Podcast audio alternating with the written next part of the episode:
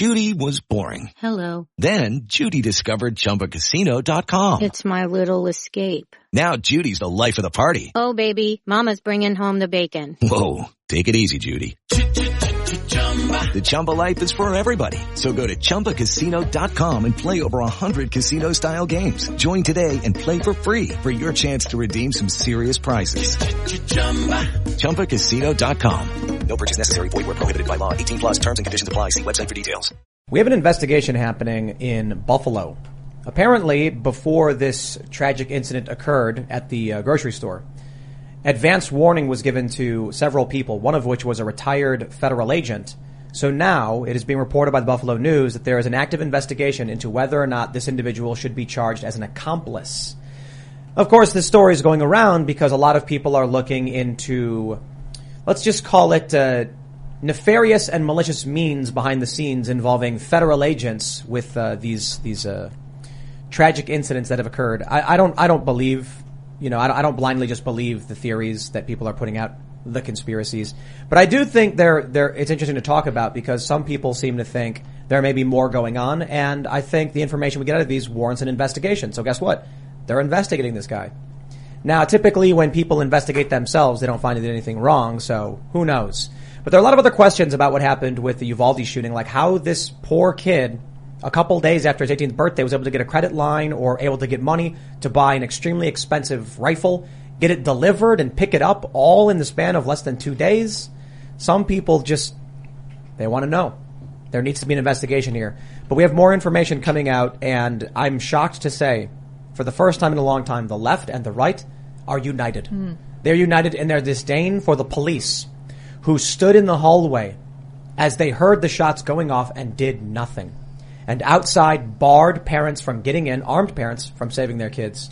So it's remarkable to see left wing activists just as outraged and for the same reasons as the right is. So hey, who'd have thought this would be the thing that would unify us? But when kids lose their lives and police do nothing and bar people from saving them, I think you're going to get a lot of a lot of people are going to be angry. So we're going to talk all about this and a bunch of other stuff. Joining us to discuss this is Brian Dean Wright. Good sir, pleasure. Do you, who are you? Yes, I am uh, here to enjoy you all, but uh, beyond it being here, I host a podcast called The President's Daily Brief. We talk about uh, a lot of international affairs, some domestic stuff, but the focus is just like the actual President's Daily Brief, which is a top secret summary that's given to the President every morning. I do the same thing with folks uh, of what's happening around the world. And we focus a lot on why you should care, because lots of things around the world happen, but really why would I care if I'm in Des Moines this morning, right? So we talk about that, and we talk about uh, solutions. So how do we solve the country's problems, the world's problems? So that's what I do every morning at 6 a.m. And uh, having worked at the CIA, that's the, uh, the the the reason I started doing this Oh, PDB so podcast. you're former Deep State. yes, yeah, well, maybe current. we don't know. Oh. Can you Oh. ever shake it? Oh, let's talk about that. Oh, yeah. All right. But you did work at the CIA. I so did. We'll definitely talk about that and the Yeah. deep state or whatever else. We have uh, Daniel Turner as well. Yeah, and if there's a Fed to my right, my name is Jack Posobiec. uh, I am, uh, yes, Daniel Turner, Power of the Future. Uh, great to be here again. Always good to be with you. And I was talking to Brian uh, in the, the green room. I've followed him for, for years and years, and so it's actually really cool to meet you in person. So I'm Likewise, glad to be here. Uh, Ian Crossland, what's up, everybody? I'm going to do something a little controversial and spin the UFO with my fingers. Oh, my. no, he's I- gonna- Oh my oh no! gosh. Oh, no. Look Look at that! Look Oh at my that wobbly spin. I didn't say I was going to spin it boy. fast. Oh, nice. Just said I was going to spin it, Love it. and I followed through. The chat has exploded. Everyone's saying Fed. Oh yeah, we talk about like a um, a road to what's a road to redemption. So is there something like that when you're no longer a Fed, or how long until you're Right. no longer? Well, you guys tell me what's the penance? Like, what's what's uh, Oh, the, the, the thing It's, that I have to do to to make myself redeemed and your Hundred talk show? hundred- hundred bucks, right? Right, just right, just right now. Actually, Done it. Yeah, you go. your soul will be saved. I'm in. I'm Oh, that's, yeah, nice. what about you, Lydia? I am also here in the corner, and I'm about to troubleshoot a little audio buzz we seem to be having. I think I know what it is, so hopefully I can fix it. But until then, I'll it to Tim. Before we get started, my friends, head over to timcast.com, become a member to help support our work. As a member, you'll get access to exclusive members-only segments from this show Monday through Thursday at 11 p.m. You'll also be supporting all of our journalists. We're probably going to be hiring a bunch more.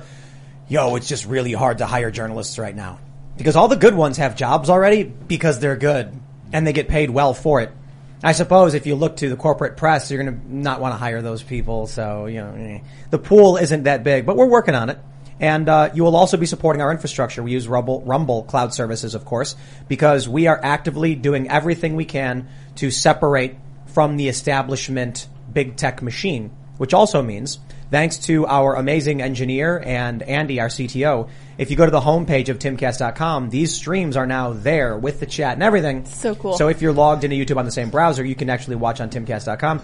It's all, it all just takes time. We're working on it, but with your support, we will get that job done. And we've got some more announcements coming soon. And I also just want to point out, so uh, we're going to be doing culture jamming as marketing.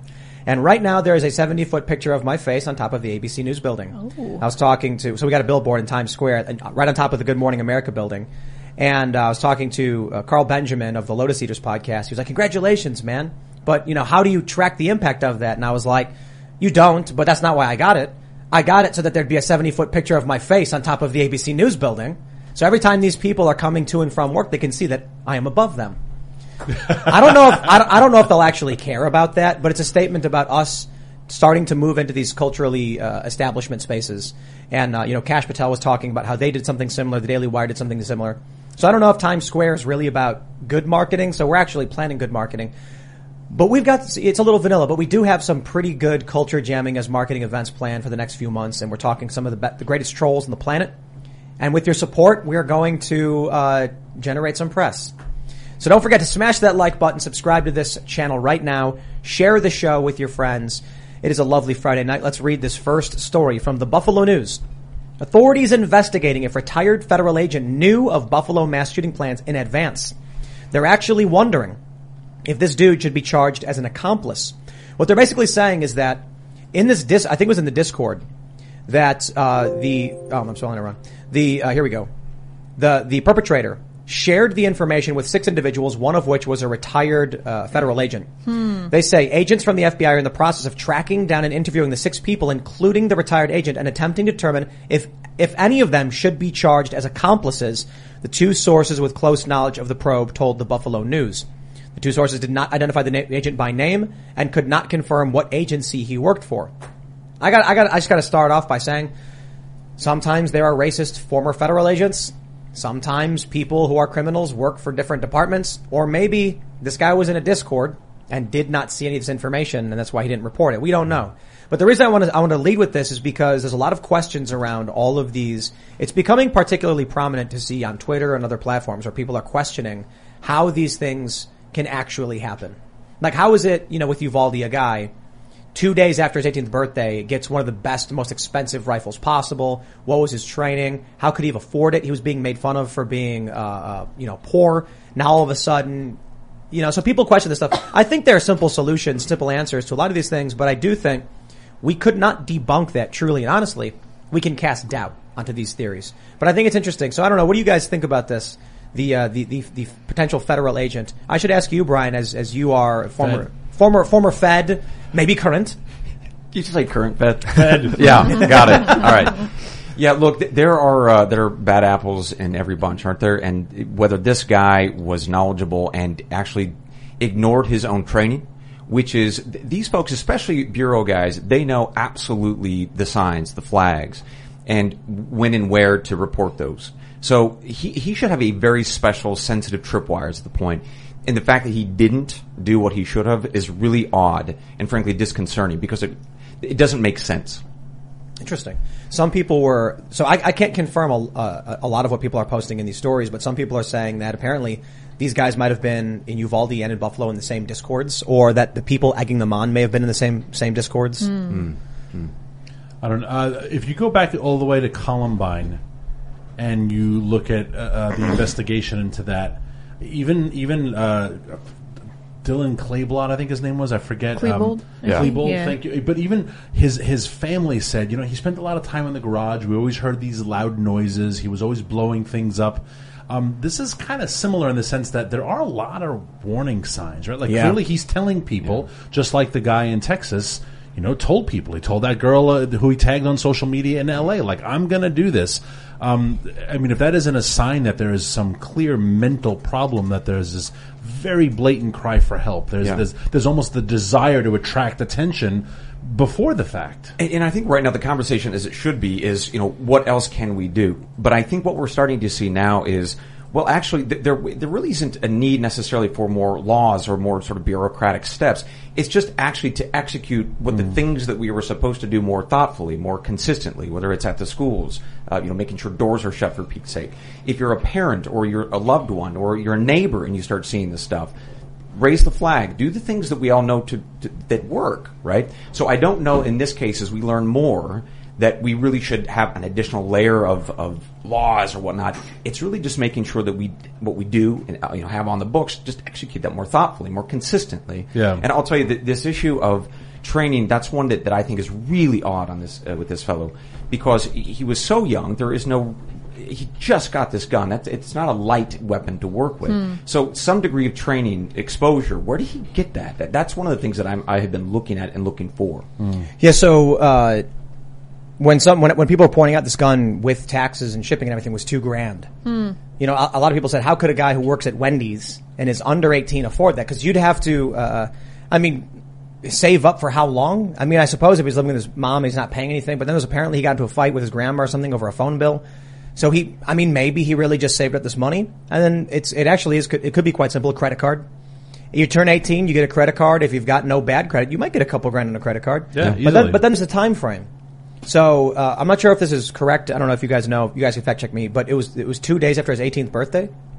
Can I, so he ordered the gun online, and then maybe a week in advance it got shipped in.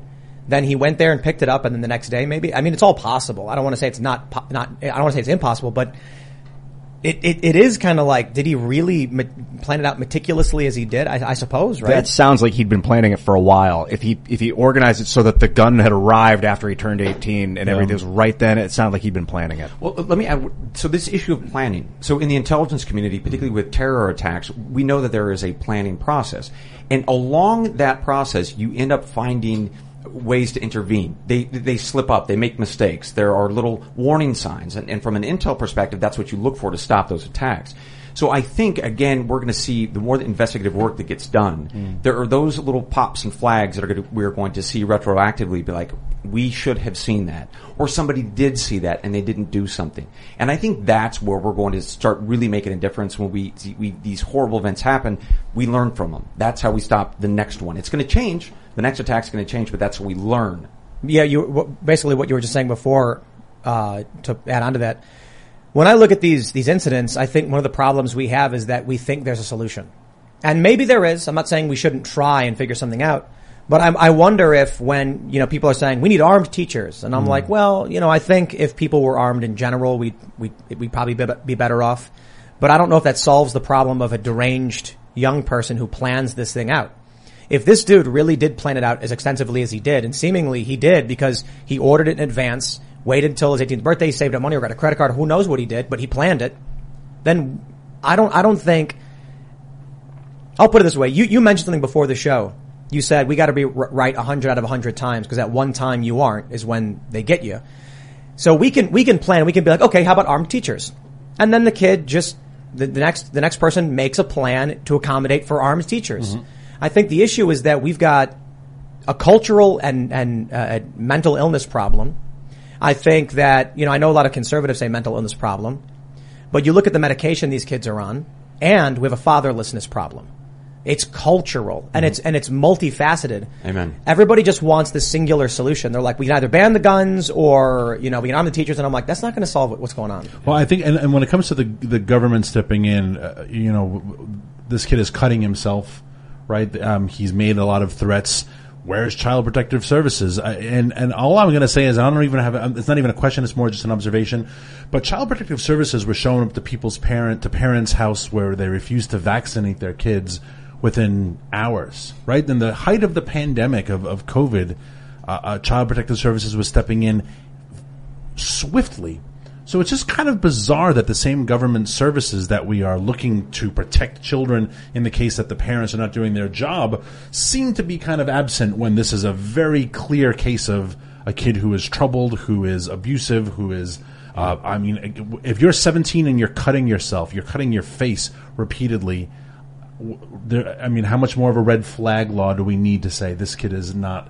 But boy, if he had said, "My parents won't get me vaccinated," holy crap, the Child Protective Services would have been there within minutes. What if he says my parents won't let me get my Adderall prescription filled? Will Child Protective Services come and, and take him? Will they side with him because he needs his Adderall, or will they side with the parent because it's unconscionable to give a 14 year old Adderall? My parents won't let me choose my pronoun. Yeah, my Holy gender. cow, would they have sh- swept in and said the abuse you're creating to this child? So Step into the world of power, loyalty, and luck. I'm gonna make him an offer he can't refuse. With family, cannolis, and spins mean everything. Now, you wanna get mixed up in the family business. Introducing The Godfather at ChumbaCasino.com. Test your luck in the shadowy world of The Godfather slot. Someday, I will call upon you to do a service for me. Play The Godfather now at ChumbaCasino.com. Welcome to the family. VGW Group. No purchase necessary. Void where prohibited by law. See terms and conditions. 18 plus. my, the reason why I'm bringing this up is is not to dump on people who are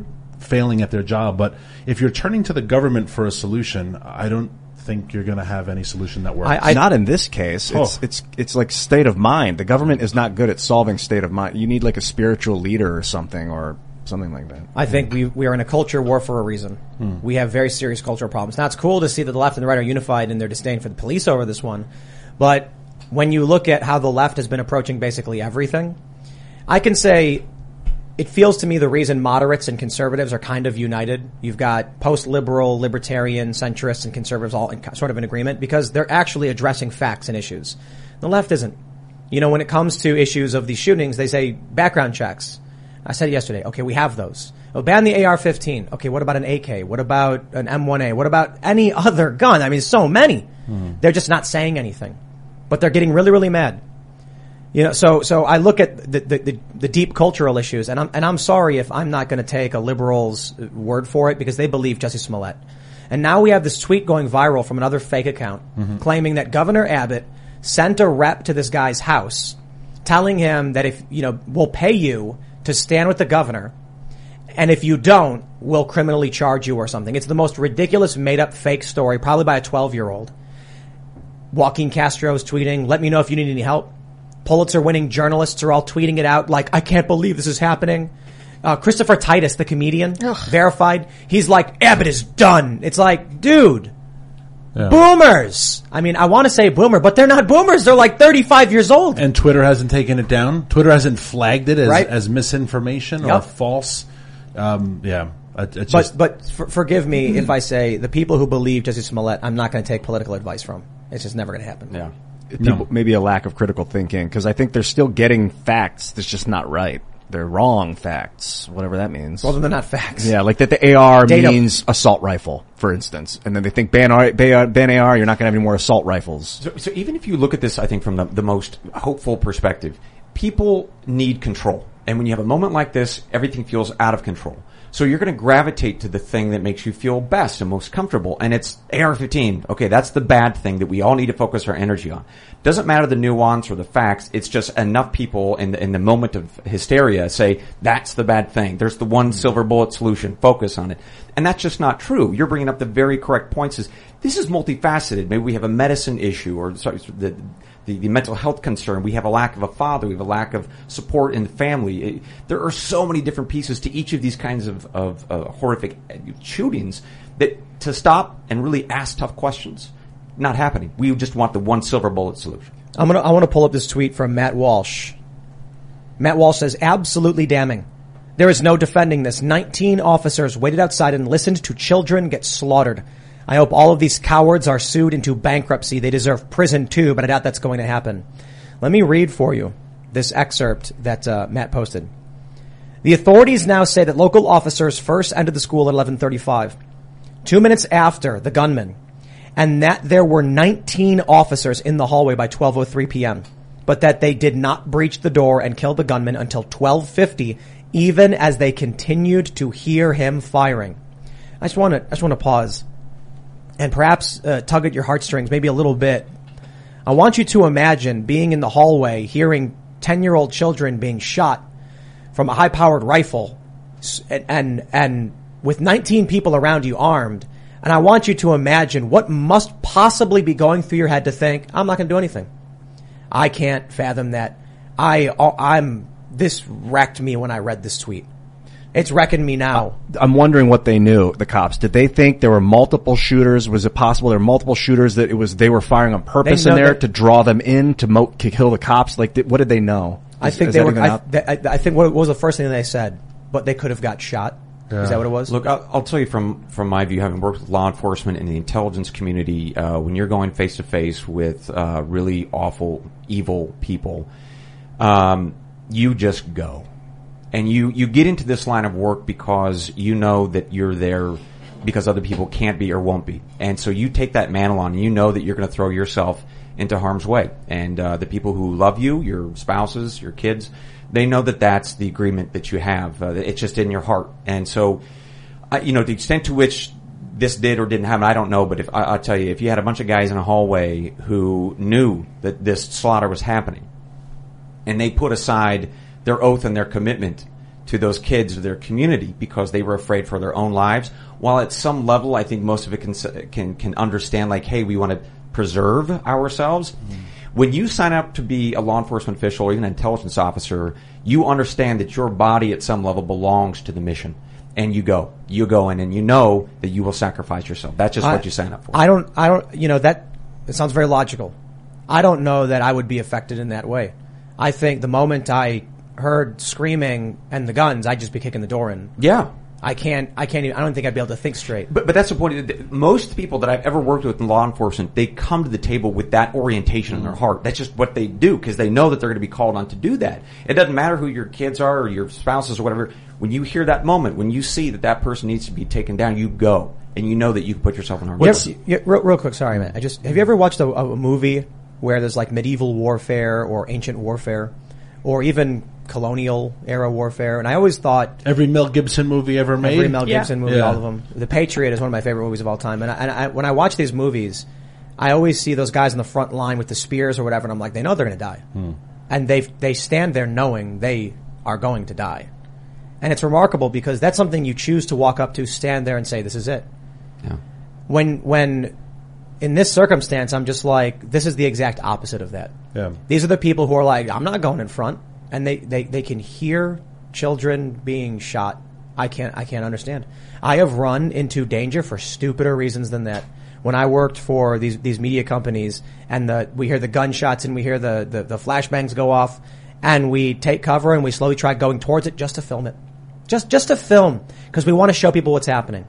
Let alone trying to save the life of a child. I, I, I, my brain doesn't understand this. I just don't get it. I just can't. It do, it doesn't. The brain doesn't process it because even if it weren't the gunshots, if they just said on the other side of this door are some children who were shot, you can't fathom standing there for thirty minutes and saying, "Oh yeah, there were kids shot on the other side of this door." Like they knew there were people who had been shot. You you are looking for triage. You're looking to. So it just it just it doesn't make sense. And I'm not saying it didn't happen. I, I it just it it defies logic. Yeah. It defies emotion. It defies human nature. It defies the nature of, of law enforcement, which does have that race in and save the day. Uh, It just it it's it doesn't I mean, compute. look, you've got you left and right publications are, are, are essentially unified on the CNN's reporting they waited in the hallway, 19 people. That's just, I don't, I don't, doesn't I- make any I- sense. I'll tell you, working with a lot of guys in the military, uh, they will, they have told me stories, and no doubt people who are listening and watching right now probably know what I'm about to say in terms of when you've got your brothers next to you, and if there's somebody coming at you, you get up and you fire. You take care of the threat. You do it for yourself. You do it for the people who are around you. There's a brotherhood and a sisterhood that you're in this for the mission.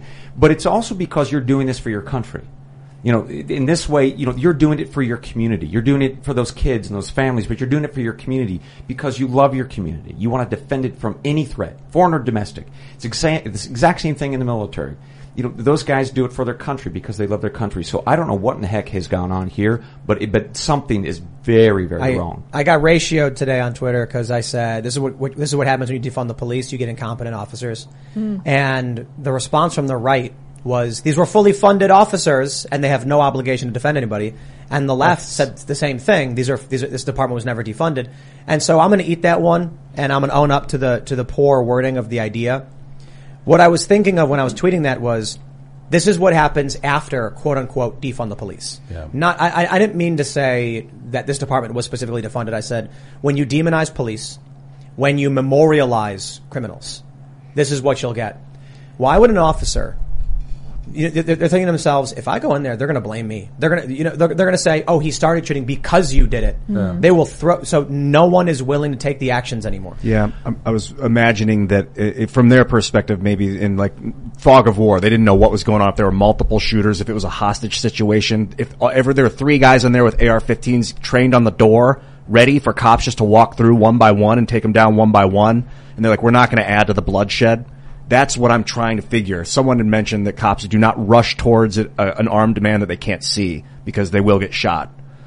What were we going to say, Brian? No, this idea, though, uh, building on what you both have just said, this idea of risk aversion, right? So if you right now are in, in a law enforcement capacity in this country, you know that if you step incorrectly, you are going to be under a massive microscope, irrespective of your intent. So could there have been an issue here where some of those people, particularly collectively, are like, oh God, if we do the wrong thing here, or the cameras are going to be outside, or, and we're all going to get nailed for this? To what extent is there a risk aversion sort of culture developing within law enforcement because of this sort of the, the, the woke stuff, or even some degree of actually you know good scrutiny over what people in law enforcement you know have done historically? But has it gone too far? Has the pendulum swung too far? Uh, I, I think that that could also potentially be something that we're looking at here. Well, the last two Democrat presidents, one being the current and the one uh, before Trump, you know, the day this happened or two days ago, they were talking about George Floyd and, and talking about the need for police accountability. So uh, when you say, have we taken it too far? Yeah. Who, who wants to be a cop right now?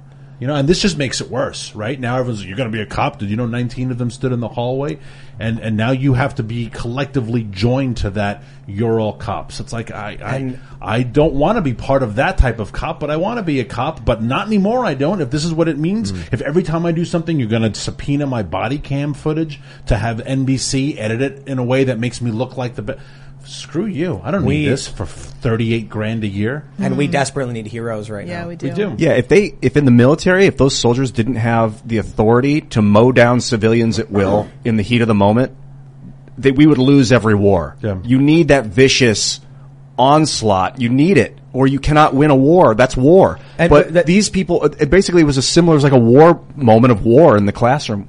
But I think this is different. But I see what you're, I see what you're saying. You you know you need a certain level of vigor and and you know when it comes to outright war. Hmm. But when you're in war, it's different from when you're hearing children dying right next to you. I, I, I, I'm, I have no words to explain. Like The correlation is that their their authority to be brutal has been stripped away from them. I'm not saying that it's good for cops to be hmm. brutal, but I think that in some cases they need to feel like they can be in order to survive. I would only offer, brother, that I- that I think that th- there is a good thing that we teach both in law enforcement, the intel community, and military, and that is target discernment. So understanding who's in front of you and whether or not to pull the trigger.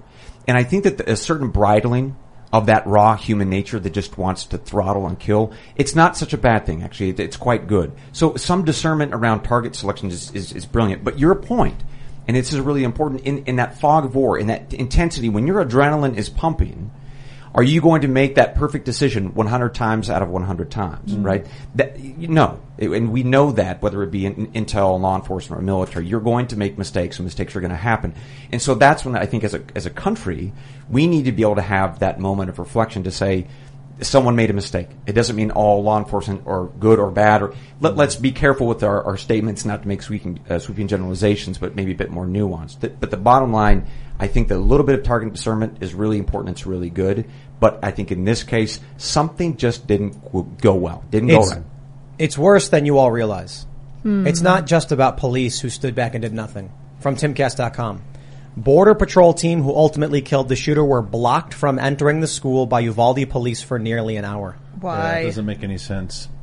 These people were not only were they cowards, but they were obstructing the parents and mm. the border patrol. This is something. Something is wrong here. Something's really screwed Something is seriously wrong here. Yeah. Now they're saying they they thought the children were at risk, and so they didn't want to risk it by storming in or something like that. And now they're saying it was a big mistake. I don't buy it. Uh, you, you, for you to stand outside that room hearing gunshots, knowing there are children inside, Even if you don't hear gunshots, if you know children had been shot an hour ago, Right. still can't go in.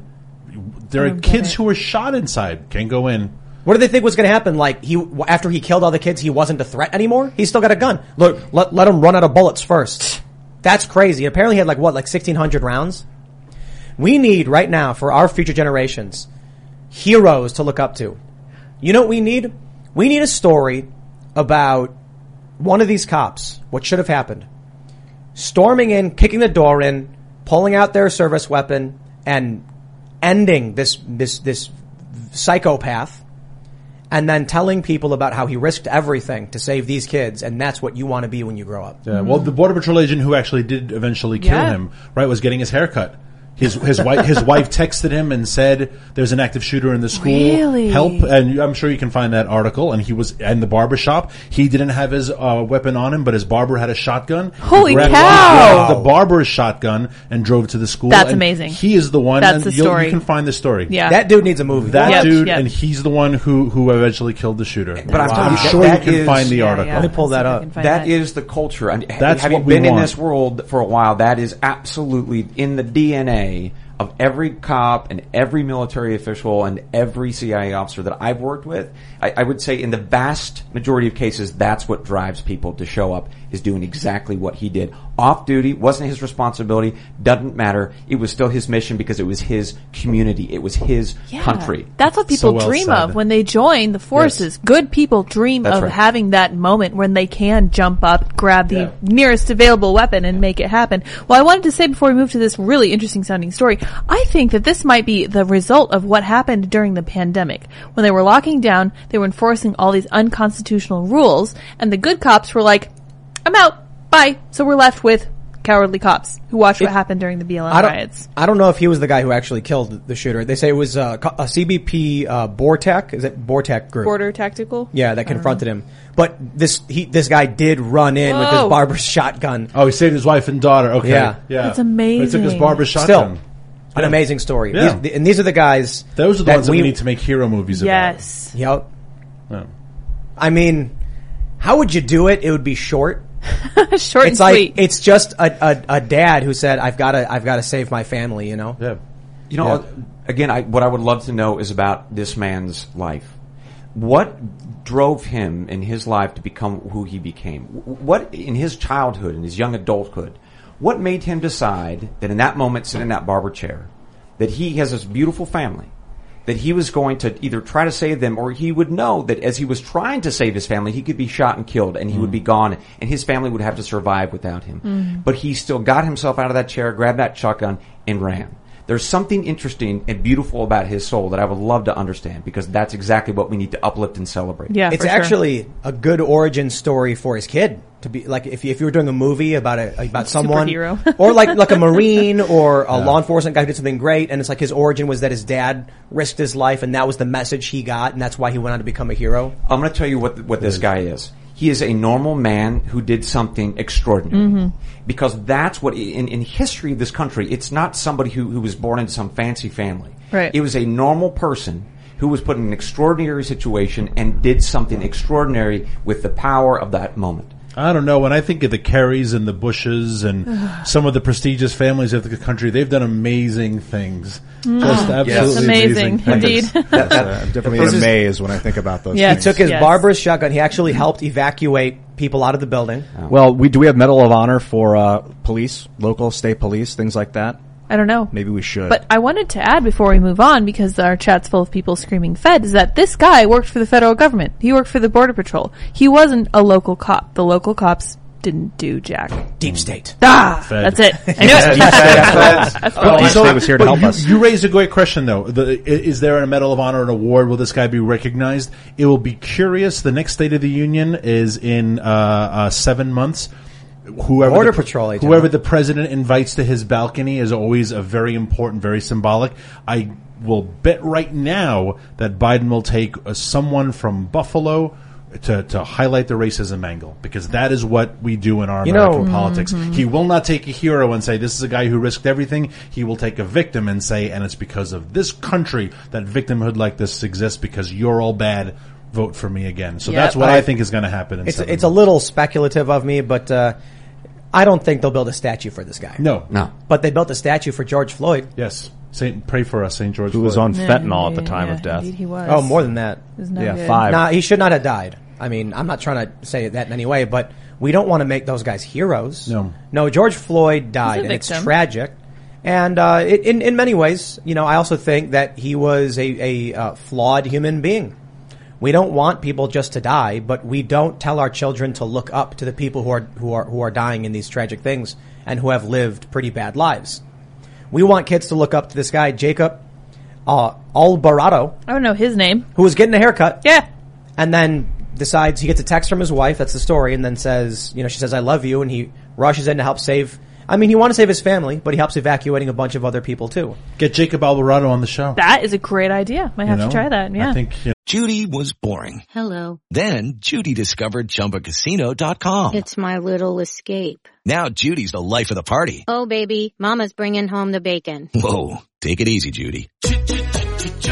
The Chumba life is for everybody. So go to ChumbaCasino.com and play over 100 casino-style games. Join today and play for free for your chance to redeem some serious prizes. ChumbaCasino.com. No purchase necessary. Void where prohibited by law. 18 plus terms and conditions apply. See website for details. It is Ryan here, and I have a question for you. What do you do when you win? Like, are you a fist pumper?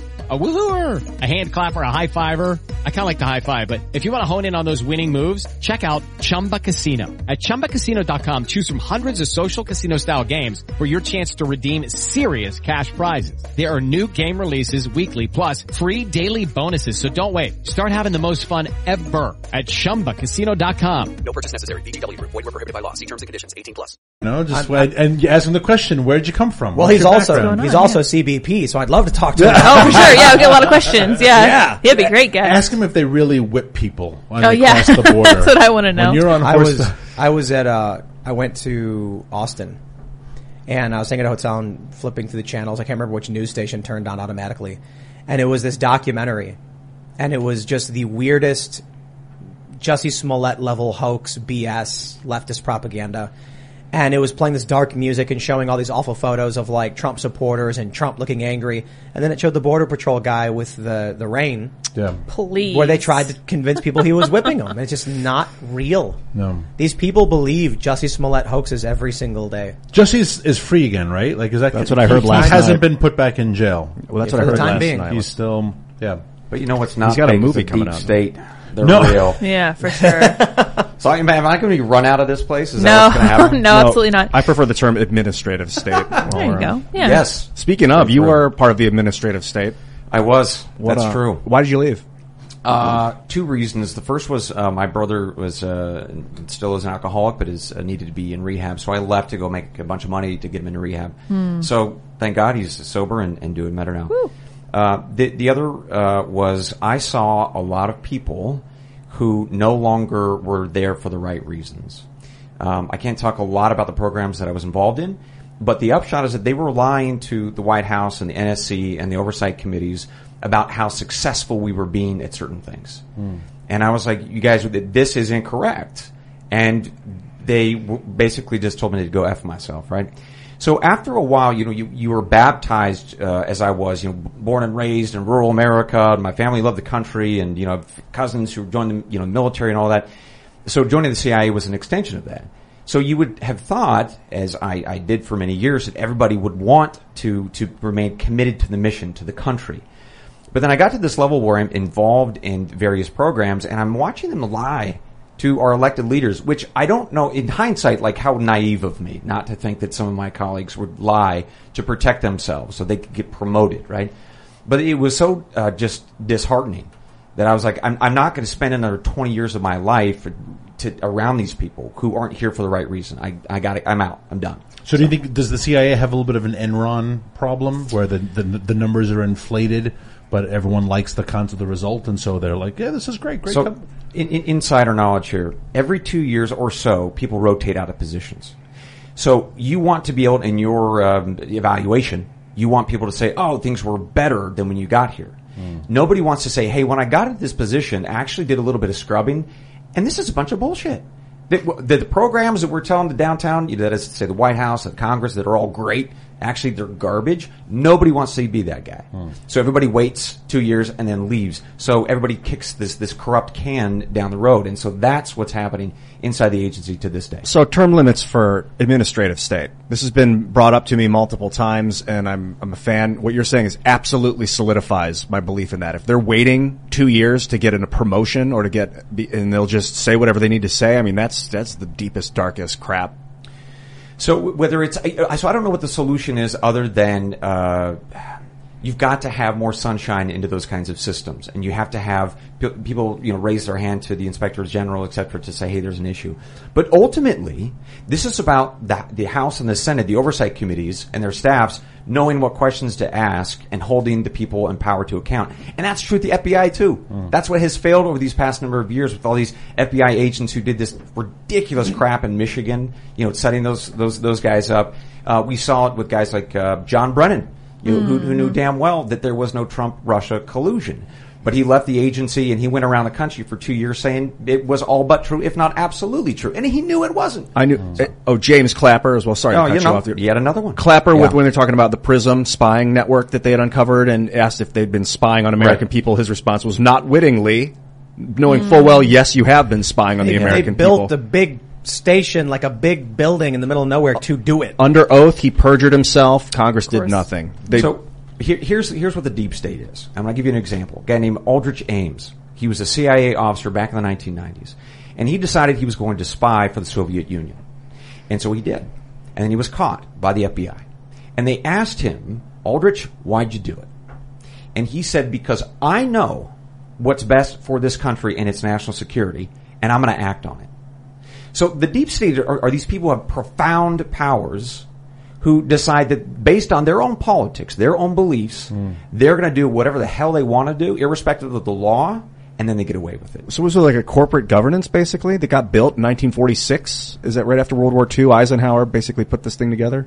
That's the up, the, the upshot. Yeah, through the Second World War, there was something called the OSS. That, that was kind of the external intelligence service, and then obviously the FBI preceded that. But um, yeah, it, it- it was this. Uh, there was a need for foreign intelligence to understand what our adversaries are doing and to get ahead of that. Right. So I get the need, and that remains.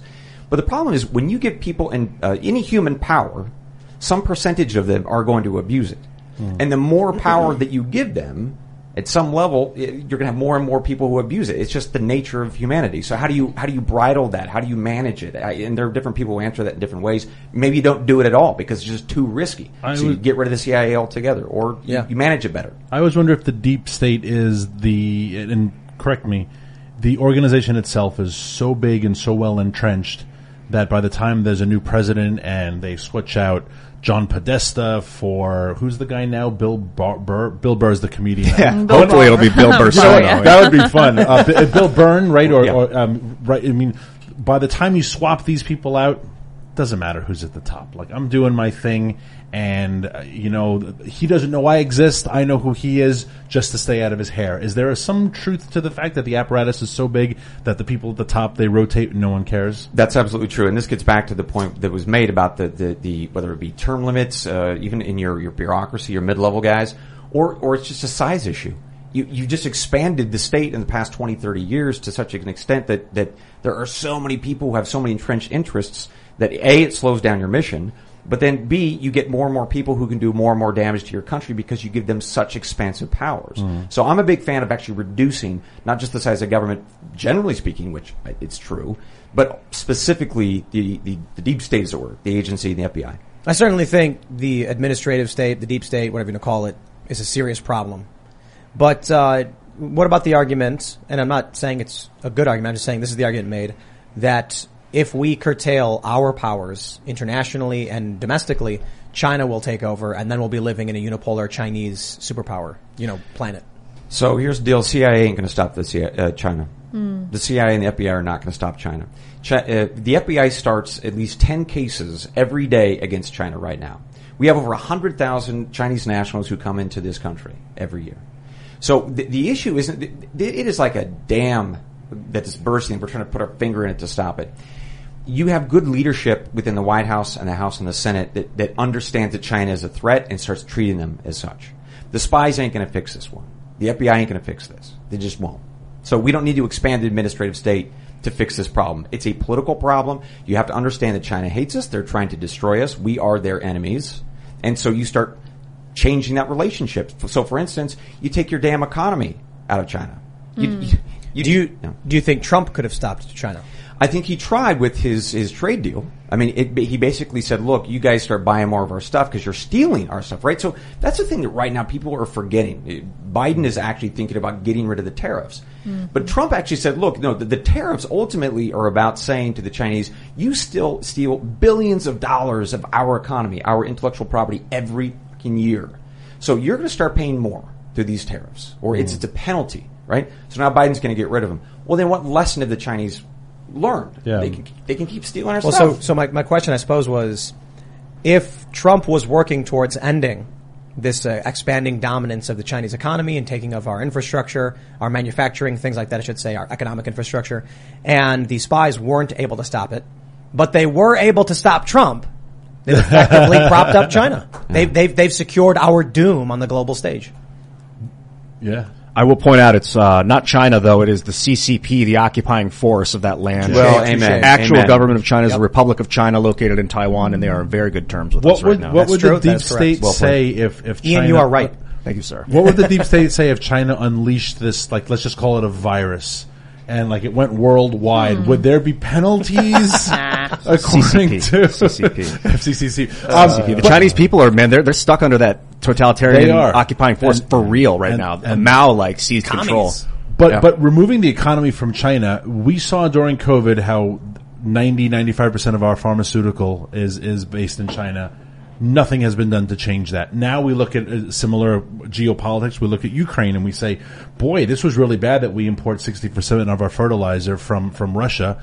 Nothing will change about that. We used to produce our own pharmaceuticals. We used to produce our own fertilizer. The whole Gulf Coast was where we got them. Why, why did we ever move these industries overseas? And show me one person in the Senate, and there are lots of pro America, I hate China, I hate Russia senators, and they're all on the right. Show me one of them who is making a concerted effort to say, I don't care what the global market says, AstraZeneca, Pfizer, Merck, uh, uh, you know, uh, fertilizer. All of you have to come back to America because there is a there is a geopolitical and national security risk to having these critical. You want to get your olive oil from Italy? That's great. Get your cheese from France? Totally cool. But your fertilizer can't be made by your enemy, nor can your aspirin. But there is not one serious piece of legislation to bring all, or movement to bring all these things back to America. None whatsoever. Well, just watch China do it again and say, wow, that was really bad. But, you know, thanks for my iPhone. So this is uh, maybe I'm just, uh, uh, to be honest, a surface level dude. I'm sitting here reading the internet, thinking I know so much about you know geopolitics and international conflict, and I assume there's probably some CIA or FBI guy sitting in his in his in, a, in his office with all this classified information, just laughing, being like, "Oh, if only you really knew." Maybe that's the case. I hope. But but I, I- I, I do I think do so. because I want to believe right exactly. I want to believe they're sitting there saying like, here's why we had to do what we did because we are concerned about China taking over. We are concerned about these these Uyghur camps. We're concerned about the Belt and Road Initiative. We're concerned about oil exploration, exploration in South America. But really, what it feels like is Trump derangement syndrome went viral Yeah. within these these agencies. Trump actually was doing things that were, were good on foreign policy, and they stopped him. They stopped him. And that's the problem of the deep state, the administrative state. You know what the media tries to do? They try to make you think the deep state is a cabal of people who meet below DC with mm-hmm. robes on and have like a pentagram on the ceiling. No, it's just that people who get jobs. That's Hollywood. That's, right. that's Hollywood. Yeah. What it Hollywood. actually is, that's why we, that's why Ian brought up administrative state. J. as a Edgar better Hoover, man. term. Yeah. It's, it's people who don't get fired. They're, they're working there for 20 years between a bunch of different presidents and you know, Obama gets elected. He sits down and they say, here's what's happening and here's our plan and the president goes, okay, I guess. Dude. And so they just do whatever they want as long as they want. J. Edgar Hoover was the head of the FBI for 48 years, 47 some years. Like he ran the country. He was running the country. 47 years he headed the, was the head of the FBI. I mean, what, I, I've never been in, in the FBI, but I mean, what's the power? I would imagine that power level is immense. Amen. So, particularly uh, without going into the history of the FBI, he absolutely decided the political winners and losers of, of this country, and that's really what happened during the the 2020 and 2016 election, particularly 2016 with Hillary Clinton and Trump, right? So, after Trump was elected, you had a bunch of former CIA and FBI officials, James Comey, leaking classified information to force the appointment of a special counsel. Holy crap! Yeah. I mean, this is one man, an FBI director, who decided that Trump should not be in power, not because there was actual data or information that said we had a problem, but he just didn't like the guy. So he goes to the New York Times, leaks it in order to get Bob Mueller. That is J. Edgar Hoover level stuff, and we haven't seen that in a long, long time. I foolishly believed that we it, those dark days were over, but that showed me that nah, it, it ain't gone. There are still absolutely people in positions of authority and power who still do this J. Edgar Hoover stuff. The, the Sussmann trial stuff is crazy. Yeah. We had Kash Patel the other day, and uh, it's just shocking. The FBI knew it was bunk almost immediately. You had apparently one guy testified that Hillary Clinton knew and, and signed off on on the RussiaGate narrative fabrication.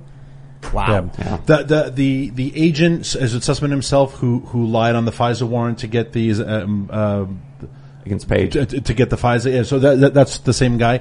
It is the same level of of corruption and negligence and evil and dereliction of duty on a different level, but it's the same idea as the 19 guys in Texas who stood in the hallway and listened to the gunshots. This is exactly what your mission is, and you're like, yeah, but I'm not going to do it. Like, you know this is a lie. Yeah, but I'm not going to do it. Like, you know what your job is right now, and the oath you have taken, yeah, I'm going to do the opposite. You know, I'll tell you on, on, on one piece that in the last couple of weeks I, I, did on my podcast and talked a lot about that, that doesn't, I think, get enough attention. 107,000 people last year died because of fentanyl or drug overdoses. Mm. Most of them, of the 107,000, were fentanyl. The point is, most of that comes from China. Those are, are precursor chemicals that come from China. China knows these companies that are producing it. They know that they, in turn, are dealing with Mexican cartel members, and it's then all feeding into this country. China is killing hundred plus thousand of our people. Why are we not all like outraged that, that the, the communist government in Beijing is doing this in, in concert and collaboration with Mexican cartels? It, it is just, it should be getting far more attention, certainly than even Ukraine. I mean, as much as that, that absolutely runs the risk of World War III, and I think mm-hmm. we can talk about that as well because I think we're getting there. That issue of dead Americans in this country, especially in rural America, is so real and so painful for me personally, but for so many others, it, it, it, deserves more of our attention. And that's why, because it's rural America. And we were saying to this before the show started, if the overdoses uh, from fentanyl and uh, Chinese opioids uh, were were Upper East Side uh, uh, collegiates, this would have been stopped by now. But it's mostly rural, mostly poor, mostly hillbilly whites, and we don't really care. They targeted it's, the farmers. It's, just exactly. It is not a population the American government care about because they, they don't like them. Even their own their own representatives don't like them. Look for any liberal who represents a rural state who's running for office. Even they are ashamed of their constituency. They don't care. But I'm going to tell you right now, in Pima County, Arizona, where I am from, if you're a kid, the the thing that's going to get you in terms of the thing that's going to kill you is fentanyl right now. Mm-hmm. It's not car accidents. It's not the. It is fentanyl. And Pima County is not a rural, you know, white hillbilly area. It's, you are right, the preponderance is absolutely, that is true. Mm. But it's hitting communities in lots of parts of this country. Black, brown, it doesn't matter. It is hitting our young people most especially because that shit, pardon my language, is mixed up with weed or with other stuff. And they're like, hey, let's experiment, let's try and have a good time. And then they end up dead because there's just such tiny amounts of that they end up killing you. I find it to be an extension of the opium wars. Apparently, this is when the British and other Europeans were shuffling opium into China. They were basically colonizing China in the mid 1800s, and they were like, "We're going to wreck their population, make them incapable of fighting, and then we're going to conquer it and take it as another colony, like what they did with India." But the Chinese eventually fought back and pushed them back to the coast and off and into Taiwan or Hong Kong or these these islands. Um, but it never ended for them. They play the long game. Any any wise regime thinks hundreds of years in the future and will never never forget what's what people are capable of. And that's what they're doing. They're sending it into Mexico, like you said, with the cartels, using them to run it up into the country. They're destabilizing our youth. You see it in the, you know, dysphoria movement. Um, you see in the shootings. You, and the, the, the pharmaceutical companies seem to be capitalizing on it. Uh, they've actually created medical fentanyl. You can, I mean, I don't know who's in charge. Is it AstraZeneca? Who, who, who actually prints this stuff? This, this stuff that they're, they're working, colluding with the CCP. Mm. I want to talk to you guys about guns. Because I had this tweet. It's Friday, so I want to talk about my tweet. Oh. I tweeted, the government should provide all 16 year olds with a free AR-15 after they pass firearm ed in high school. Oh, yeah. If you haven't, Then once you turn 18, you should be entitled to one free AR-15 from the government after passing a general knowledge test at the Department of Gun Services. Demand universal gun ownership now. Call your member of Congress and demand they pass this legislation. A lot of people said that I was trolling. I'm not. My point was that I saw all these memes from the left where they said we should treat guns like we treat cars. Hmm. And I was like, you think that goes only one way? They post these memes where they're like, got to get a license, got to get insurance, got to register the gun, all of that stuff. And I was like, okay, I can hmm. use that same argument and go the other direction. We allow 16 year olds to drive cars. Okay, so 16 year olds should get guns. We also have uh, uh, gun rights in the Constitution. So you want to argue, argue for universal health care? I'll argue for my universal uh, demand as well. Government should pay for my guns. But let me tell you where, where the juicy part of the tweet is at.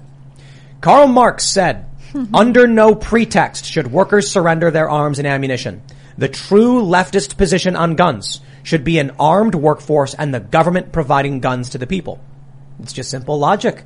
Karl Marx, right? He said never surrender your arms and ammunition. Well, if you're a socialist, you don't think capital is going to fund the creation of these guns, do you? It's going to be the government and they're going to provide it. Tim, did, did AOC retweet this? I, is that what I'm seeing? Did she like and retweet this? That's No. what I'm saying. No. She will. No. You know, well, the- that's strange. Why not? Mm-hmm. I think the, the only problem I have with this tweet is that I don't think getting your gun from the government is the best thing because if Okay. they really want to conquer you, they'll make the gun have a defect and then give it to you, and they know how to exploit the defect in the I'm weapon. not saying the only place to get the gun. Oh, okay. I'm saying you get a free one. So it's a net positive. Oh, okay. And you gotta get, you, you'll probably want to get it checked out. But universal gun ownership.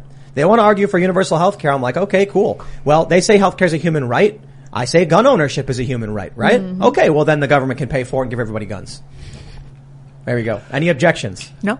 All right, there it is. So love it. motion Your right carried. to own does not dictate a right to receive. Well, of course, I agree. Okay. Yeah. Sorry for the logic. I, I think my only question is uh, uh, at the 30,000 foot level, what are we considering the age of adulthood? So if it's 16, and I know you can drive at 16, some places in rural, you can get your uh, a farmer's license to drive a heavy equipment at 14. Yeah. Can't go on the road, but you can drive a $500,000 combine, right? It's pretty awesome. um, but, but there's another movement though to move the gun ownership age to 21. And I have a problem with uh, voting at a certain age, but voting on something that you cannot fully own in, in a free society not for, at another age. So Are you? I don't want to be able to vote at 18, but I can't own something till I'm 21. There's the movement, as you were saying, to, to vote at 16. So 16 year olds are going to make law or vote for laws. But I can't fully participate in that law for five more years. So if we're going to have an, a, a real equitable society, to use their words, Hey guys, it is Ryan. I'm not sure if you know this about me, but I'm a bit of a fun fanatic when I can. I like to work, but I like fun too. It's a thing. And now the truth is out there. I can tell you about my favorite place to have fun. Chumba Casino. They have hundreds of social casino style games to choose from with new games released each week. You can play for free anytime, anywhere. And each day brings a new chance to collect daily bonuses. So join me in the fun. Sign up now at ChumbaCasino.com. No purchase necessary. VGW Group. Void were prohibited by law. See terms and conditions. 18 plus. With the Lucky Land slots, you can get lucky just about anywhere. This is your captain speaking. Uh, we've got clear runway and the weather's fine, but we're just going to circle up here a while and uh, get lucky. No, no, nothing like that. It's just these cash prizes add up quick. So I suggest you sit back, keep your tray table upright, and start getting lucky. Play for free at LuckyLandSlots.com. Are you feeling lucky? No purchase necessary. Void where prohibited by law. 18 plus terms and conditions apply. See website for details. Then if you have the right to vote on something, you must have the ability to have full participation in that. Agreed. So if we're going to make the voting age 16, then the gun age is 16, but then the draft is 16. But I don't want my 16 year olds sending my 21 year olds to war, telling the 18 year olds they can't have a, a, cigarette, a beer, or a gun. So something is wrong. If we're going to say the age of adulthood now is 21 and we are a very I've- immature society, then it's 21 across the board. I have a I have a darker interpretation of their desire for a 16 year old voting age. Well, they're stupid. Well, no, no I- offense to them Well, listening. it- It's not just but- stupidity. It's if you're an adult at 16, that means you can do more than vote.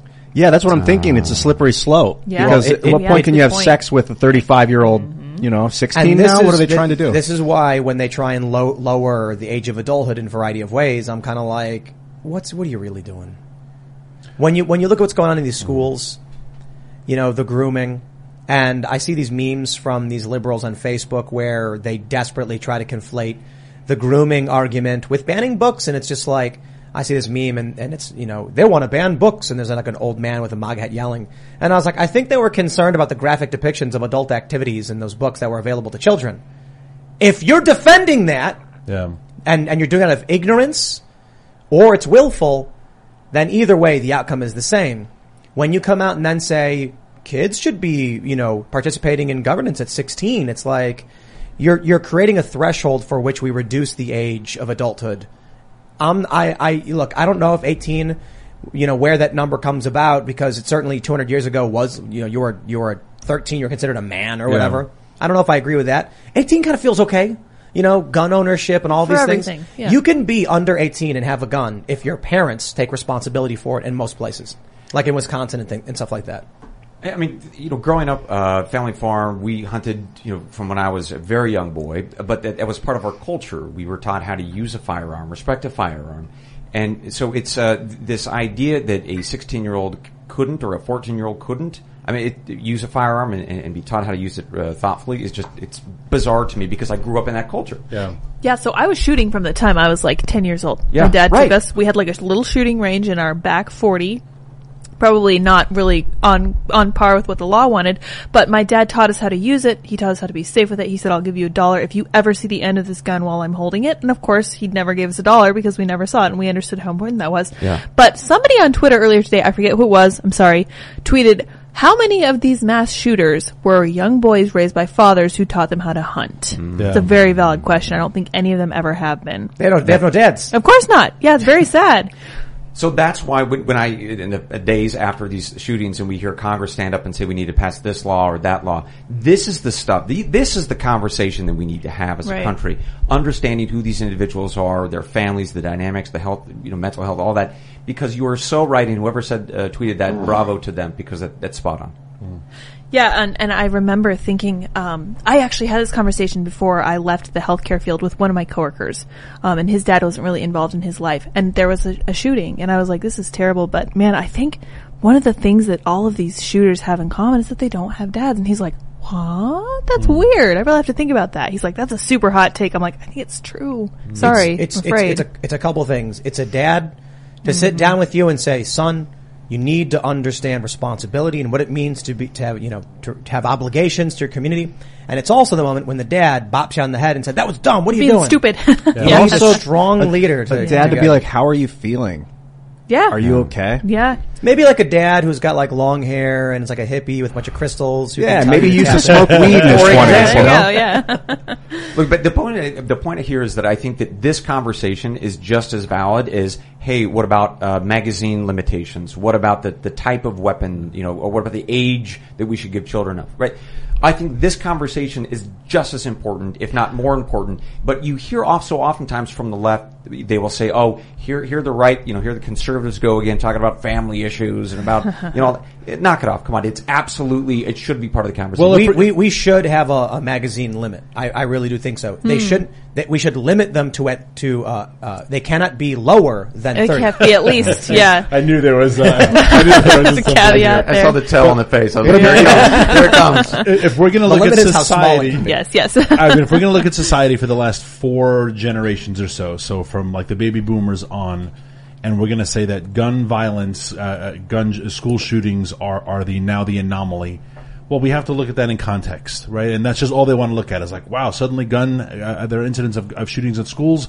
Uh, therefore, it's a gun problem. Well, what else is happening concurrently, right? I mean, you can't just take one ins one statistic and then and isolate it. And, and when you look at everything else that's happening, clearly fatherlessness is a huge problem. Sexual perversion is a huge problem. You know what I love about libs of libs of TikTok, which is why they got banned from Twitter, is I just wish you would find some liberal teachers who are so enthusiastic about math and science as they are about their mm-hmm. genitals. Yeah. these teachers, Indeed. these teachers Valid. make nonstop videos about telling their kids, and I told my girl, and it's like, dude, like, do you ever talk to them about reading? Right. So, so if you look at it, again all these millions of statistics of, of five generations, you can't just look at the, the shootings and say, "Wow, that's an anomaly. It's a gun problem." There's lots of other things that are spiking, and if you say that, well, they're not happening, that there's no correlation, then you're just a liar or you're politically motivated. Either the sexual perversion stuff is is a huge problem. You mentioned the grooming stuff. Yeah. I I mean, we have we have hardcore drag shows in in children's you know second grade classroom, and and and we're supposed to pretend this is normal. Quite frankly, and this is going to sound hard, and I, I don't want it to come out the wrong way. I'm surprised there are not more school shootings Mm. because our kids are so messed up in the head. They're told boys can get pregnant. They're they're, they're they have tampons in their bathroom. They play on girls' teams. Uh, these kids are so confused with everything, and then their teachers don't even want to talk about English and math. They want to talk about their dating lives. Mm-hmm. And and in case anyone out there starts to text, you do know I am married to a guy, Yeah, right? right. So I in technically am in the community. That's right. It's a community I hate. It's No. alphabet um, soup that is degenerative, that drives me insane.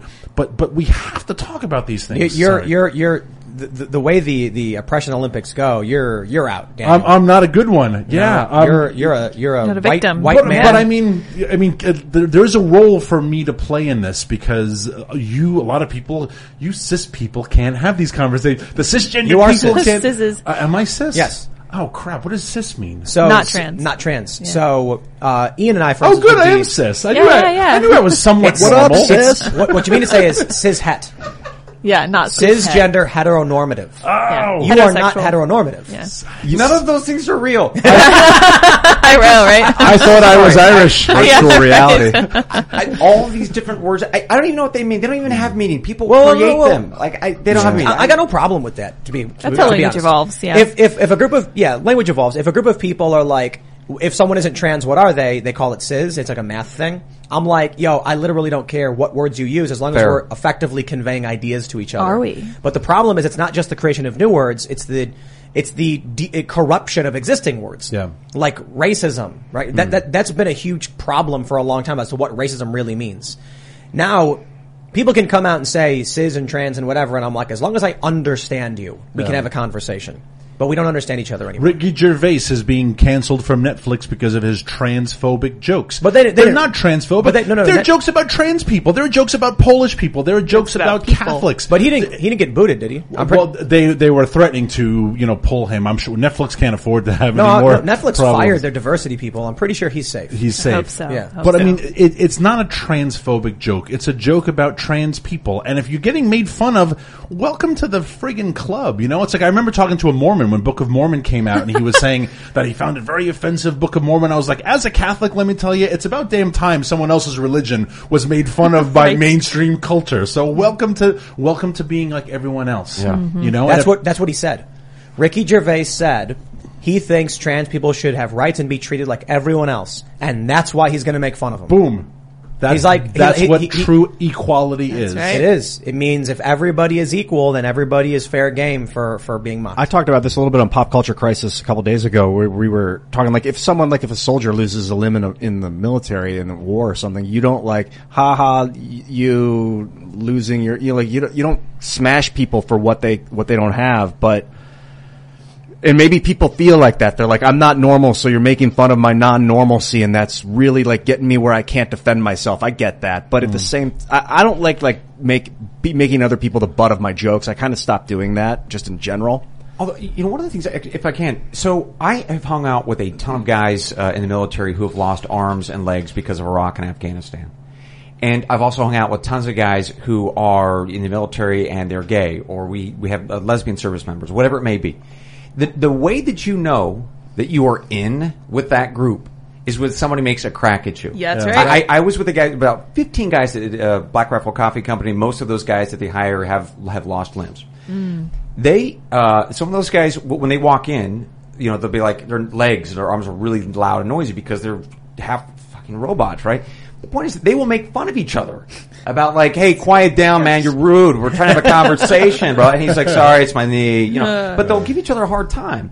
And it's this beautiful moment of like, you know that it, you, it, you are in the family, a brotherhood by just getting, telling good jokes about each other. There's a really great Wojak meme where it's uh, a guy is leaving, and he's, he's like, "See you later, dickheads," and they're like, "Screw off, you know, a hole," and then it's like, "F you." And then as soon as he's gone, they're like, "That's a cool dude. He's such yeah, a man, good guy, he's, he's yeah. great." Yes. Then, then it shows the women. Oh, gosh. And the woman's like, "Bye, honey, love you. You're so Sweetheart. sweet. See you soon." And then as soon as she's gone, eh. what a, what a bitch.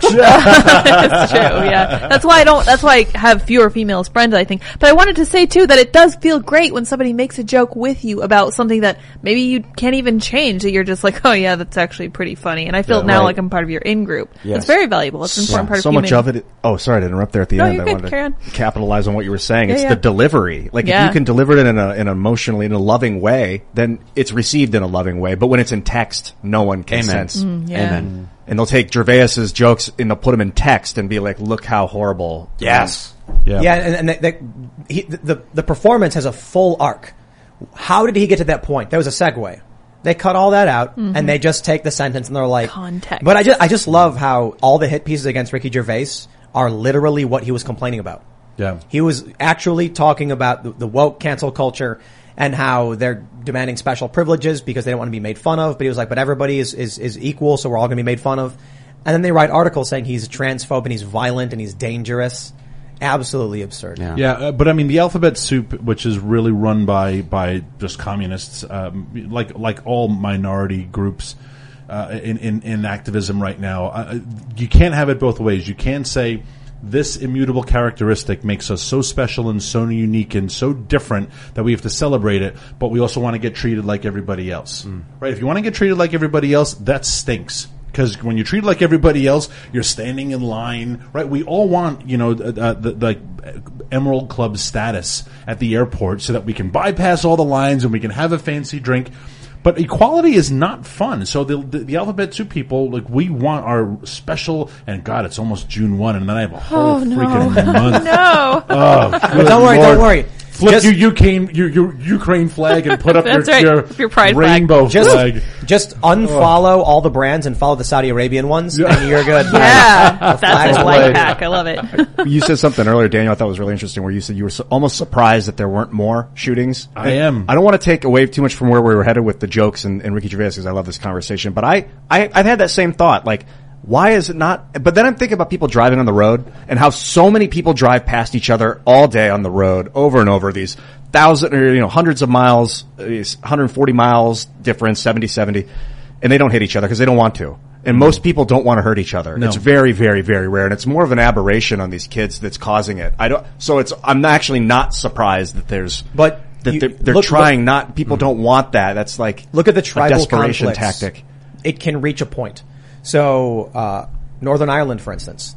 I remember I was getting a tour of Northern Ireland and there's like a memorial for when, you know, a group of guys went and shot and killed another group of guys. And, you know, on one side of town, they're like, these guys were heroes. And another side of town, like, these guys were villains. And it's just like, there was no reason to do that. They didn't earn or gain anything. It was just pure tribalism. You can look at the literal tribalism with, you know, what we've seen in Africa where one day one tribe goes out and starts beating and killing the other tribe for almost no reason. Just the hatred within them. When you start to see some of these tweets where there was one guy who said, I wish all Republicans get cancer and die excruciating deaths, it's getting scary. Hmm. It's getting to this point where, you know, you, you turn on the TV and you know MSNBC is not even trying to talk to you. Hmm. But I mean, even we do it. We, we know there's a group of people who don't care to watch us or even listen to what we have to say, so we just eventually tune them out. But this creates separate spaces which which is ripe for you know developing a hatred more and more for the opponent for the other. And, and that's the problem with with a lot of our elected leaders. And uh, you know, Biden is president right now, so you can say, "Well, you tell me Trump was president." That's a hypothetical. Biden is president, and he had his moment after this shooting to say something, and what he chose was nothing but division and attacking his political enemies. He did not offer the slightest sense of healing, of sorrow. He didn't even evoke the names and memories of these kids and talk about, you know, just an evil in society. He talked about the NRA and he talked about Republicans who won't pass common sense. He resurrected 40 year old talking points. It might have been the election of 1976, right? And so I agree with you. You, you know, we are falling into these rival camps, but if our leaders don't start I want to I want to pull leaving up this uh, this tweet thread from Zach Seward, who is the I believe he's the uh, editor in chief at Quartz, who posted one Oh, of the great. most deceptive, falsely framed articles man. I've ever seen. Such a lie. It's a really good example of the problems we face. Yes. Before I start this by criticizing the mainstream media for lying to you, I want to point out that there absolutely are conspiracy theorists and lunatics and cult members on the right. They exist, sure. but they're not VC funded. Hmm. They don't have investors who are giving them all of this money. There are some small right-wing outlets, conservative outlets that do get funding, but they're not nearly as bad as this.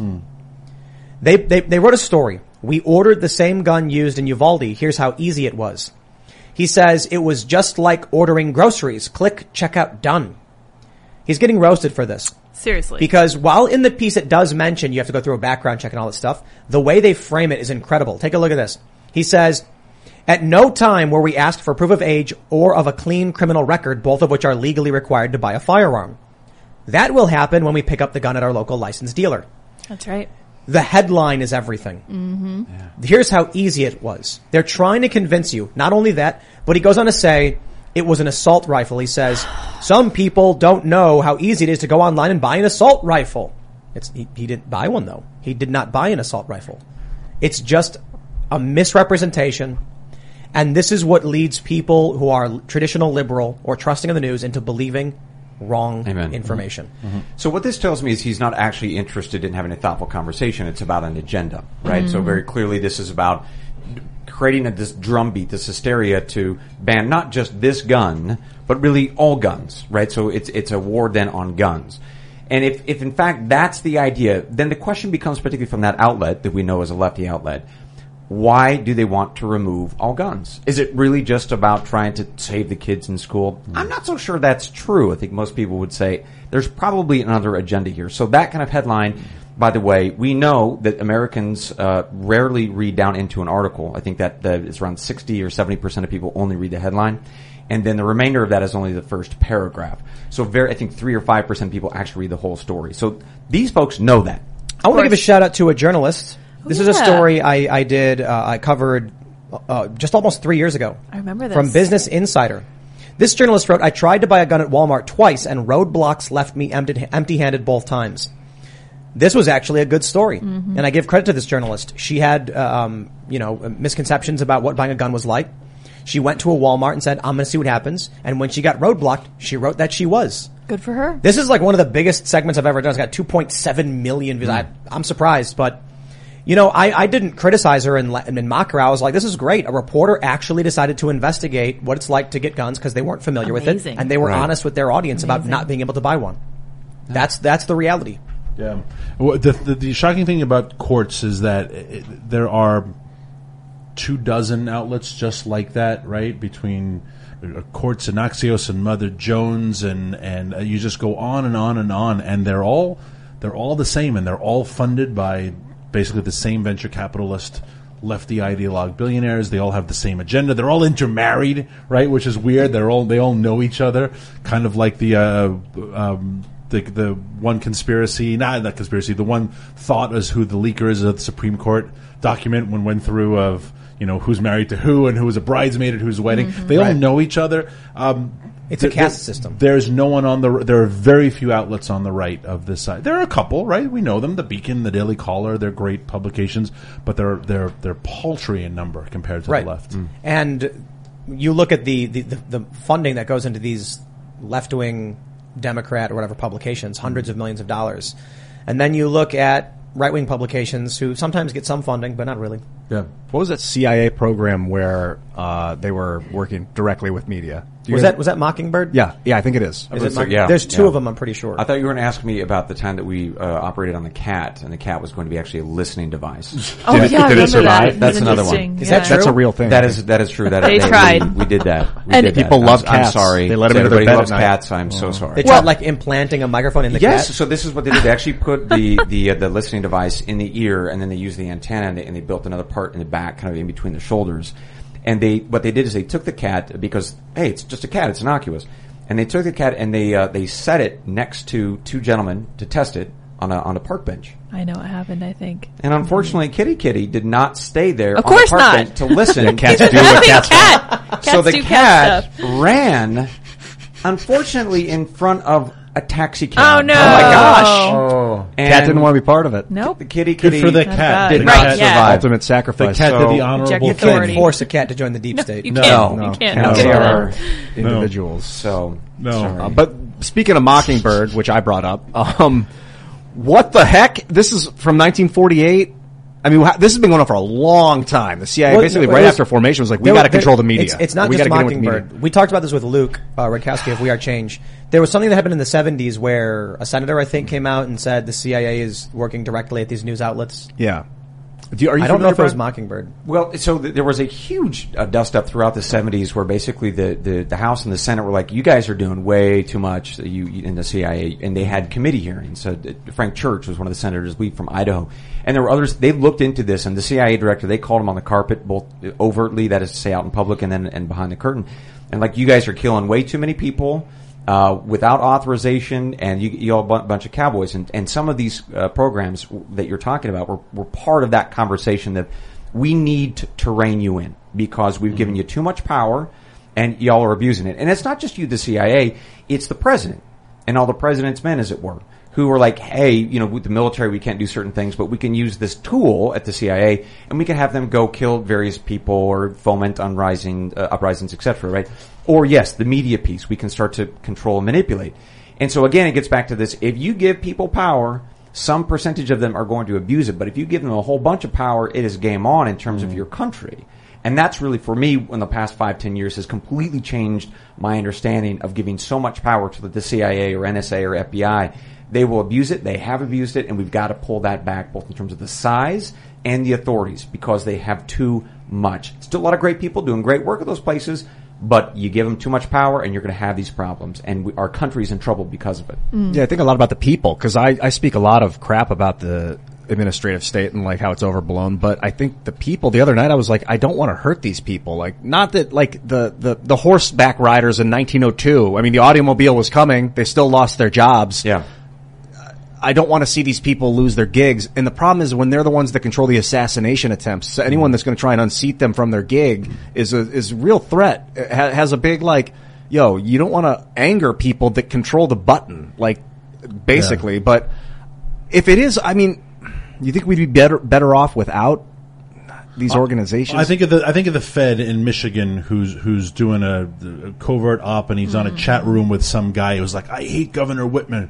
I think we should assassinate her. And he's like, let's plan let's plan the kidnapping. You know, and then they're having meetings and then all of a sudden at no point people are like, wait a second, we're actually gonna plan to kidnap the governor just to trap this one lo- aren't we taking this a little too far, guys? Yeah. you know, they're they're ordering vans and someone's going to Hertz and they're picking up rope and it's like I think we're getting a little too excited about kidnapping the governor, guys. Like I know we want to catch this bad dude, but this is getting a little crazy. I, I so I don't. At what point does yeah? When you said they need to be reined in, I think that's an example of reining it in, and Amen. it kind of strikes me bizarre that no one in the hierarchy was like.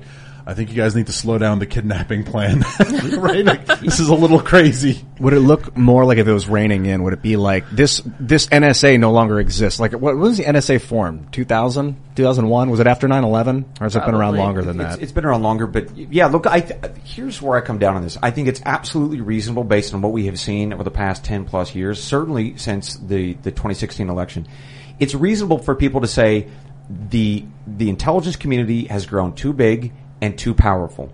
Just like it did back in the 1970s, we hmm. need to remove some of the authorities. We need to have more oversight because we recognize that there might be a need for collection of foreign intelligence to understand what our adversaries are doing. Fine. Or a domestic you know, law enforcement capacity. We need to find some bad guys here in the country. Fine. But it's gotten too big and there's too much power and we need to pull that back in. And that happens after we have the House and the Senate. If they actually functioned, Yeah. they would do the investigations into that to figure out how bad the problem is, and then we figure out how deeply we have to rein it in. Absent a functional Congress, that's when the, the, the American media is supposed to do the work, do that investigative work to, to expose some of this stuff. But when you have a media that is so in the tank for, you know, folks, particularly on the left, then what, what's their incentive to actually get to the bottom of some of these abuses? That's, there, there's no outside function right now that's keeping power in check. The- House, the Senate, nope. The President, nope. Our media, nope. That's the problem of this moment. And I think it's compounded by the fact that no offense, you all seem to be really bad at your job. I mean, in the sense that it's like, Well, not you, know, Brian. our our intelligence shows that you know uh, Afghanistan will stand on its own. No, our intelligence shows that that Kiev will fall within three days. No, it's like our intelligence shows. It's like, do you guys have anything right? Like, is, is there anything that that is accurate? Okay, so first of all, totally fair. So I, so on my podcast, President's Daily Brief, we covered this. We talked about this. You, as uh, taxpayers, are paying billions and billions of dollars to the intelligence community to to act on your behalf. You should be asking questions if they're falling short. So that's fair. I want to pull up this uh, article from Army Times. Foreboding Army PSYOPs recruitment video shows who's pulling the strings. A lot of people were bringing this up to us saying it was a really, really creepy video. I want to play it. It is a little long, but I've not seen it. But uh, Daniel was just bringing up that the CIA, their intelligence agencies, get so much wrong. And I wonder, are they really getting it wrong, or are they just trying to manipulate you? Perhaps you assume that they're a bunch of bumbling, slipping on banana peels, and maybe that's what they want you to think. Because what it was, Sun Sun Tzu had, uh, qu- had quotes about this, right? When you are strong, make your enemy believe you are weak. When That's you are right. weak, make your enemy, enemy believe you are strong. So I've, I've never seen this. I don't know if we can play the full thing, but we'll play Ghosts in the Machine, a controversial psychological operations advertisement from the Army. Is there sound good? Nice. If your opponent is of choleric temper, seek to irritate him. That sounds like Sun Tzu. Ah, that's what I Pretend do to be weak that he may grow arrogant. Uh, You yep. see? My man. Sun Tzu. Alright. This is getting pretty creepy. Love that guy. Oh, clowns. Strong start. Have you ever wondered? Citizens in horror, the peaceful pro-democracy demonstration in China Whoa. comes to a violent and bloody end. Mr. Gorbachev, tear down this wall. Who's pulling the strings?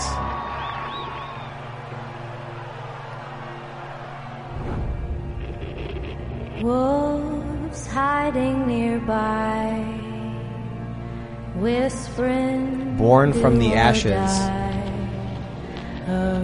Is that the emblem of the psychological operation or something? A world at war?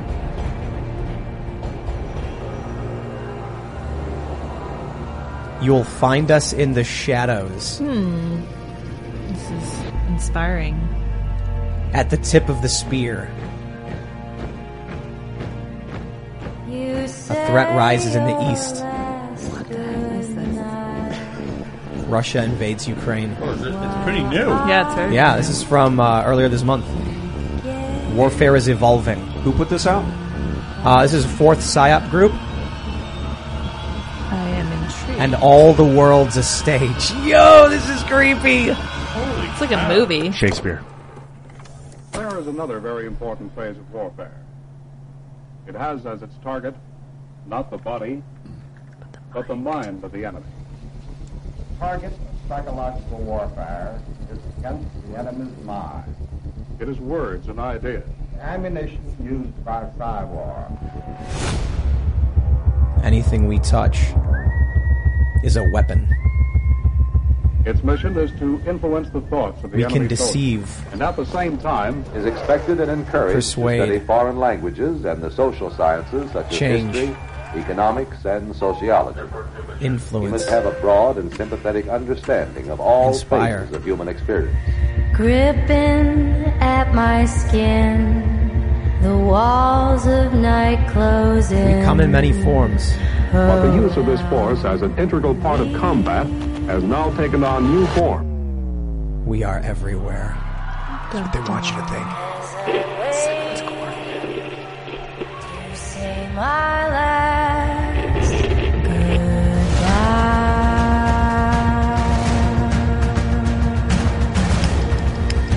A feeling in the dark.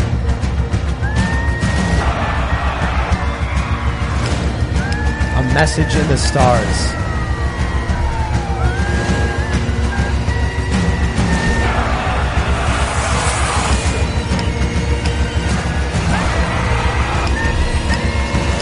Ghosts in the machine.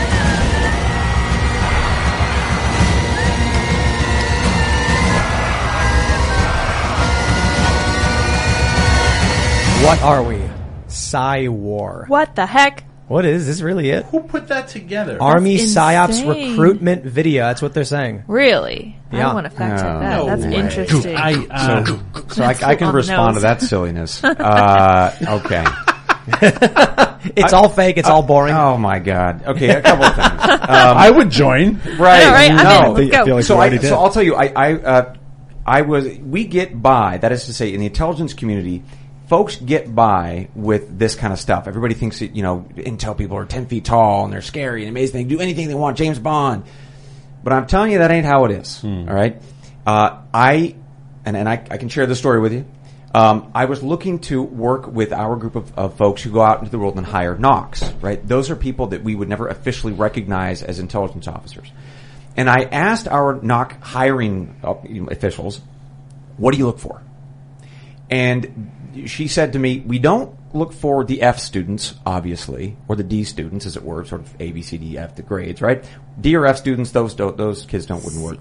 But we can't hire A and B because they're too good and smart, mm-hmm. and they don't want to put up with the bureaucratic baloney that this place has. So what we have to try to find is like a good, solid C plus student. That's me. So you, sir, well, I'll put in a good word for you. You know, since I'm still a Fed. I, I'll- I, I, I, I think it actually is just like the movies because you know I've I've seen a lot of Burn Notice. Yeah. and mm, Yeah, you yeah. do look and talk like Michael Westen. Is that right? Okay. So Just no the matter what I say, jacket. no matter what I say. So they yeah. want people that are not so adherent to authority that they'll get A's and B's because that's what they're told to do, but they're not so stupid that they aren't can't follow along. It- that, it's- that they're willing to join, but they're also willing to betray. A and B students are after they, they have ambition, uh, but they want efficiency. They want accomplishments. They want it's um. You can go out into the private sector and earn, earn a ton of money. You can go be successful as your A and B students, but your C plus student they tend to struggle more in life. So you need somebody that isn't quite tip of the spear, as that video just said, right? So that's what. But that shouldn't be true, by the way. We should want A students. Uh, and B students working for our government because we, we want efficiency, we want smarts, we, we want the best we can get. So I, I don't buy that video because of that, having been on the inside. Um, but I understand why people might think that that's true. The only other quick caveat I'd add is um, there is one part of me that loves that because when I was out uh, as an officer, I was meeting with a source, and he was like, "Why aren't you taking notes? I'm telling you all these great and amazing things." Well, I, I didn't need to. I was able to capture it, and he and he paused. He's like, "Wait a minute, I've seen the movies. Do you, uh, do you have a microphone in your shoe?" And I was like, "I do." and he was like, "Oh, this is so cool." Burn Anyway. Notice was a cool show, man. One of my favorite scenes is when y- you guys have seen Burn Notice, right? Negative, no. You never seen it? It's so good. So it's this former CIA contractor, and he's always trying to. He's he's basically co- a contractor now for private individuals, trying to help the little guy. And he explains to you how he does things and why, and it's fascinating. So he's like he's trying to scare a bad guy. So he takes a cell phone, tapes it to a box, and then runs the power cable to the wall to make him think there's a bomb. And he hmm. was like, "That's like the psychological manipulation stuff." So that's what that show does. I love that show. That show is amazing. So, I, but I will tell you that this contracting thing is actually really important. So we just watch. If, if this is the army's trying to convince everybody that they're the ten foot monster. Mm-hmm. If you want to talk about power and the authority to influence and persuade, that power does not sit within the military and it doesn't sit within the CIA. It sits in Hollywood. It mm-hmm. sits in New York and in DC in terms of those right. media operating rooms deciding what the, what the editorial line for the day is going to be, what the American people need to think about. It's the people who write the headlines knowing that 70, 80% of people don't read the story, just the headline. That's your power. And if you want to shape an agenda, if you want to push people into believing something, that's where you spend your time and your money. It ain't in some whiz bang, you know, CIA operation that's propaganda, which, by the way, that was good back in the 50s and it's not so great now. But anyway, One- that's where your power is. One thing about the video, if we could ask your your huge followers, I feel like I'm pretty well traveled in this country. I can't think of what city has bright orange subway cars. So if, if any, oh, Yeah, what all of it? your followers right now, if you could be like, oh yeah, that's the subway in. As I, I I, and don't showed it twice, and I'm like, I know America pretty well. I've, I grew up in New York City. I know subways well. I can't think. So if I don't. I don't. Anyone out there? It's not so much the color or the shape of them. Maybe it wasn't an American city, Hmm. but I will say I learned something in my quest to purchase Times Square billboards. You can actually buy your an entire train and put whatever you want on it. Let's That'd do that. cool. Yeah. I would just love to think that the army used like uh, the subway of, of Amsterdam you Yeah. know, for a recruitment video. I've been thinking a lot about using the media, like you were saying, to I guess manipulate is the word, not you know. Sounds like whatever. people are saying. Someone said Japan. Oh, interesting. Maryland. I saw Ah, Denmark. yes. Oh, people are just saying whatever. Nah, they're just saying whatever. They're Someone said saying nonsense. But like, how do you use the media to please everyone? And I know you can't please everyone all the time. Abraham Lincoln quote. But like, I want to really make the world better and create new technologies like running fresh water, uh, solar powered heat. You know, things that will make us more resilient as a species, make people laugh. Make people relax. Like even the, the, the head of the CIA and, and Kim Jong Un want to laugh and relax a little bit, but I also got to make sure people have enough food. I don't know if there's people that actually want to starve the population so that it grows slower. You hear about Bill Gates talking mm. about redu- reducing the growth rate. And I don't know if there are people that, that really want that, which seems crazy, but other than that, like you, I, do you think we could, we could actually use the media? I mean, that it's possible? Well, look, I, I- are there people in this world who have a uh, particular agenda for an environmental issue or the global population or whatever, and then they use their money to affect that outcome? Damn straight. I mean, we have foundations in this country, all over the world, in fact, but the United States have a massive number of private family foundations that chase after whatever their own family's goals might be. Okay, so it's it's not it wouldn't be a wild assumption that to hear or, or an argument to hear somebody say this family or this person really is gets excited about X issue now they're really going to change all of our lives just because they and their big money want to change it. So absolutely, there's precedent for that. Every day we've got it. Um, but the, the the second piece, though, uh, tell me again. It, it's more of like um, I don't know. I'm asking if it's possible. I mean, I know you don't have the answer, but you No. don't thi- think it's possible to fix this planet, bring people together, like all this, all of us together? yeah. And I'll tell you what. And, and, and this- real quick, yeah. sorry to interrupt. Uh, watching the ad, there's an advertisement, and it looks to be in German. Oh, interesting. Huh. So, So then it was made by the army. Fascinating. in the subway. it looks like it's German. Yeah. So we're talking that was the German army that was putting that out. That's a lot, a heck of a lot better That's than our how army good the ads. psychological warfare is. Yeah. that- It's meta. Guys, They kept Okay. showing the Statue of Liberty. That's why I was like, they're trying to make So, you think it's New York, let- but that's not. New Let's York. be really honest for a second. Europe's military is a joke. Mm. Come on. In Ukraine, do you recall when things were bubbling up? What did, what did Germany offer the Ukrainians? 5,000 helmets. Get out of here. Their military is absolutely hollowed out. So, anyway, that's ridiculous. Uh, th- but I will tell you, in terms of the media stuff, um, I, uh, you know, how can we shape? How can we encourage? How do we grow as a people, as a country, as a species, whatever it might be? No joke, and I'm not saying it because I'm here. It's this. These kinds of shows are where it happens because what you do is you encourage people to think, to think for themselves and to think critically. You give them information and you say, hey, look, here's my bias. Here's what I think. Here's the data that supports my argument. But I'll tell you what, your call. You, you decide. It's up to you. That's what we have to encourage each other to do. That's what I do in my podcast. That's what you all do here on this show every day.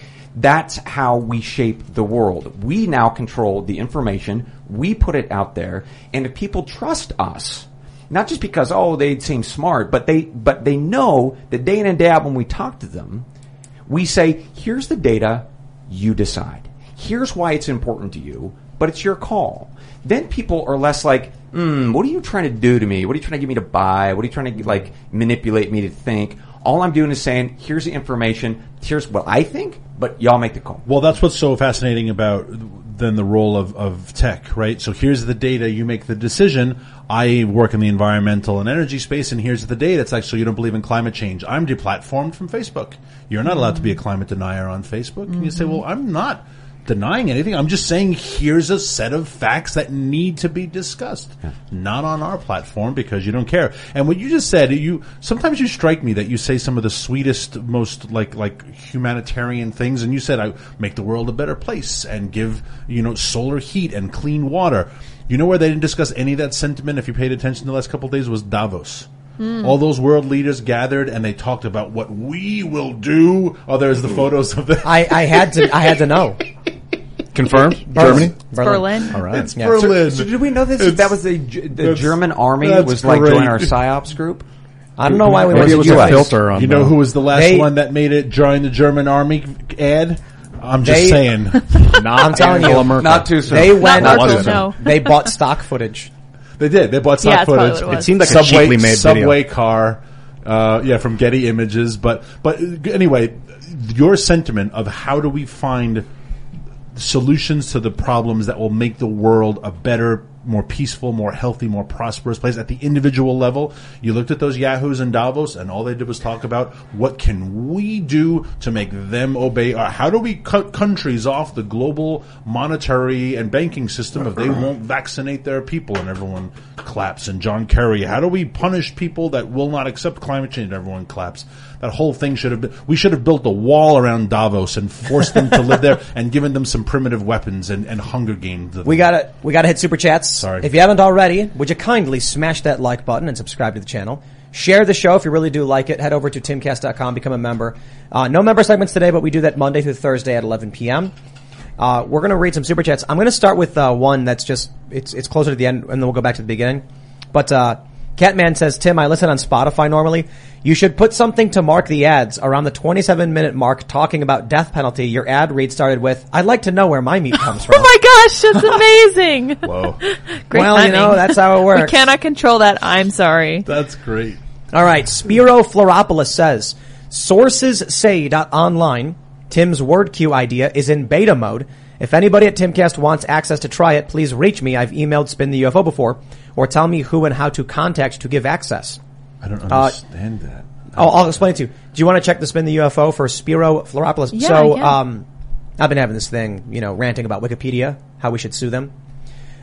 You can't, there's, Wikipedia can create a defamatory article, but because it's community generated, no one can be sued. You can't sue Wikipedia because they're protected by section 230. You can't sue the individual editor because they don't make a complete statement. If an editor writes, Daniel, uh, Daniel Turner, uh, raises sheep or lamb. That's, that's, that's true, right? Okay, you can't sue that person. What if someone then goes in and changes raises to You know what he's gonna uh, say. Oh bru- boy. brutalizes? Yes.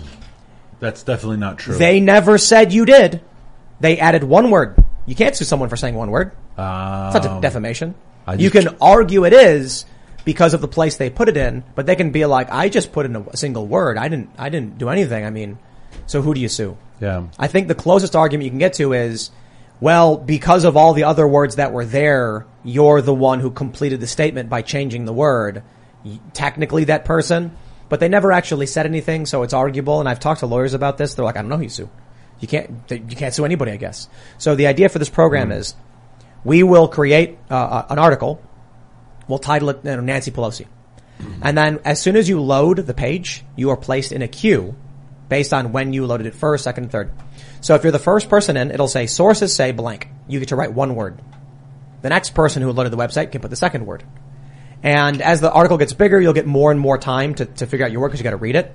But then every individual has only written one word. Who's, who are you going to sue? so you'll have this really long article Brilliant. making this really ridiculous statement with no one who can be sued. They'll try and the sue the person that owns the website, then Wikipedia will get No, sued. exactly. You can't. It's, it's, it's section two. and We didn't write it. It's users. Yeah. I, I love that. It's it's their rules, so play them. Yeah. Brilliant. And what we'll do too is we'll make it so that when you add the word, it doesn't actually put the word in the article until the article's done. Because then no one wrote the article. Ah. Love it. They might be able to argue that like, well, there were 700 words already there and you put that word in there so it completed a statement. It's like, okay, well, we won't then. You'll, you'll, you'll read it, you'll add your word, and then once it's done, it'll go connect them all. It's like Mad Libs, but better. Yes. Yeah. Yeah. Oh. All right, let's read some more. Ashton De Rojas says, can you let people know Schumer is planning a Senate vote on two gun control bills day after Memorial Day and to call your state reps and senators to oppose these bills? Better yet, call your state reps and senators and demand they repeal the NFA Yes. And abolish the ATF, I suppose. You know, and uh, why don't we get some Republicans who actually want to repeal some of these these gun laws? Like all Robby that Starbuck. all that all that keeps happening is Republicans are like, we'll compromise with you Democrats and ban some stuff, and then Democrats just keep saying ban more. They're just raking in the money, man. These Congress people that should have been out after four years, maybe eight years. All right. Beckmeister says New York shooters Discord username. Dis, uh, Discord ID about me. You can't begin to imagine how we get them to do the things they do. I mean, but is that that could be anybody? This could be a random crazy person who's trying to egg on people. You know what I mean? Yeah. Eden Hiddick. Tim, you are right that meds can cause these mass shootings. I say this as someone who was almost driven by medication-induced insanity into doing one. I'm willing to get jeez, into contact if you want to know more. Wow. Crazy. Yeah, people go crazy. Yeah, really. Rob Short says, press F to abolish this Fed. Oh no, they're talking about you. I got it. I got it. How about it. this? Hold on. I thought they were talking about the Federal Reserve. yeah, smash the like button to end the Fed. I'm rolling a Fed. hundred sided. Yes. We're gonna end the Fed. Let's see what we got. Oh no. I rolled an 18. At ah, boo. least I'm old enough to vote. I'm just saying, but what- at the end of the night, you guys have to turn everything upside down and make sure there are no bugs. uh, You know, Yeah. under all your little knickknacks. Lay it stink on me. bugs. Keep coming. It's fine. All right. F- Uh, Phalanx says, Tim, you keep talking about 3D printed guns, but why not the Luty? It's also my birthday, so I have some of my money. Oh, thank you. What's the Luty? How do you spell it? L-U-T-Y. Don't know. I am unfamiliar. Not sure. That's Everyone's- what, it's everyone's what De Niro looting- was playing when Rome was burning. He was playing the luti. I heard that that was actually not true, but I, I'd like to go into that deeper. The Luty submachine gun. Oh, oh my. Everybody is putting F in chat, but hold on. I said that if you want to uh, smash the like button Ah, to end where are the these Fed. Eds? You guys can't You gotta take listen directions. close. Get it together. Well, maybe they're just trying to abolish the Fed. oh, I see. the Fed.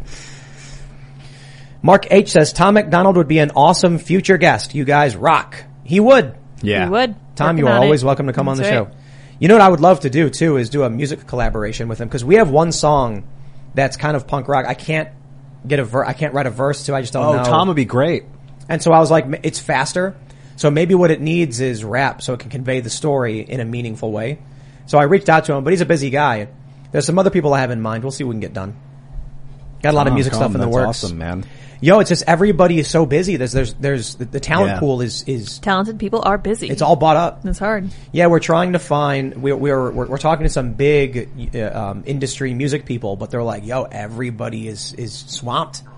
Where where's everybody at? You know? Speaking of music, I loved your Chicken City theme song. Yes. Oh yeah. Oh really yeah. do. Is that live now? It's- Did that come Well, I- out? I played it saw on the Instagram. making of, and I just thought it was just so good. endearing. I haven't heard the Really master. was. It's just four chords. I, I wrote it in ten seconds. That's you know. great though. In It's Nashville. puts you in a good mood. Oh yeah, City Chicken City. music. Roberto is the sheriff of Chicken City, and Roberto Jr. is his deputy. But Roberto's uh, uh at the Boys Town now. Aw. He's Oh. he's He in moved. Freedomistan. Good for Okay, him. so very with good. his sons. Yeah. So uh, he was a he's aggressive. Roberto Jr. is much much nicer to the girls. Is he a Brahma? Uh, Roberto Jr. is Rhode Island Red and Easter Okay. Egger of some sort. Okay. Some kind of mix. But he looks just like a Rhode Island Red. I think I saw him outside. He's Yeah. beautiful. Yeah, he's, yeah. he's beautiful. So Roberto was getting really aggressive. He ju- he jump kicked me one day. Hmm. Yeah, he was getting, and we can't have him banging his daughters. no. Yeah, so he he already did, and he had a bunch of granddaughter daughters, and so we're like, grandchildren. that's the limit. Yeah. Yeah. you know, for line breeding, I guess. Yeah, We- you're not supposed to. you can do it once, I guess, for certain traits. Yeah. So now he's got a few granddaughter daughters. and his uh, and, and and these chickens are their are their they, they are their own aunts. I think is that what it is. Oh, sounds right. You're going to want to change that, do that yeah, math. bloodline. We did. Yeah. Well, so Roberto Jr. is his son, but we have uh, uh, uh, two Brahma roosters now that are Roberto's son. Uh, Roberto's sons with with our Brahma Sarah. So I think what we're going to do is we're going to take all the boys out because we have a Silkie who's been yelling, Love them. and then the Silkie breeds with everybody and makes uh, satins. It's one Nice. lucky silky. Yeah. Silkie's a great. Are do roosters generally have a different call? Like a or, or what do you call that? A cockadoodle do? What is that? Crow. Oh, Crow. they do based upon what, what when we would notice uh, you, when you live with them and you have them on the farm, and you know as well, you know what they're saying. When there was a, a fox nearby, it was a different sound. When it was like run and take cover, he would make some sound. Uh, our our Rudis's name was uh, was Cletus, and uh, and all the hens would run into the house like it was like what heads up, here comes the fox. They all have different sounds. It's very cool. Adrian Curry in chat says House Lannister hens. That is correct. Yeah. That is what they are. That's very good. oh man. That's very good. All right, let's read some more. DD says the state is a joke. They do not care about you. Well, of course they don't. Duh. yeah, most of these politicians are like, I just want to say the bare minimum that I have to to get reelected. That's about it. There's like 10 politicians who are actually trying stuff. All right, Minion715 says, Tim, check out New York response with Bill S9407 making the purchase or possession of all types of body armor a felony if it is passed. Woo. That's Yo, no good. Nuts, man. Why? How do you Ban how do you armor, how do you what legally heck? define body armor then? So you know what they were doing in Thailand is they would buy um, X-ray sheets, and they would they would uh, stagger them inside vest as plates. Nice. And I don't know if that actually worked, but they they said it did. You take a big a whole bunch of the X-ray film, and it creates some kind of you know. Oh, plate. interesting. Yeah. I have to ask, how do you justify banning a defensive, not even a weapon, a mm-hmm. defensive thing?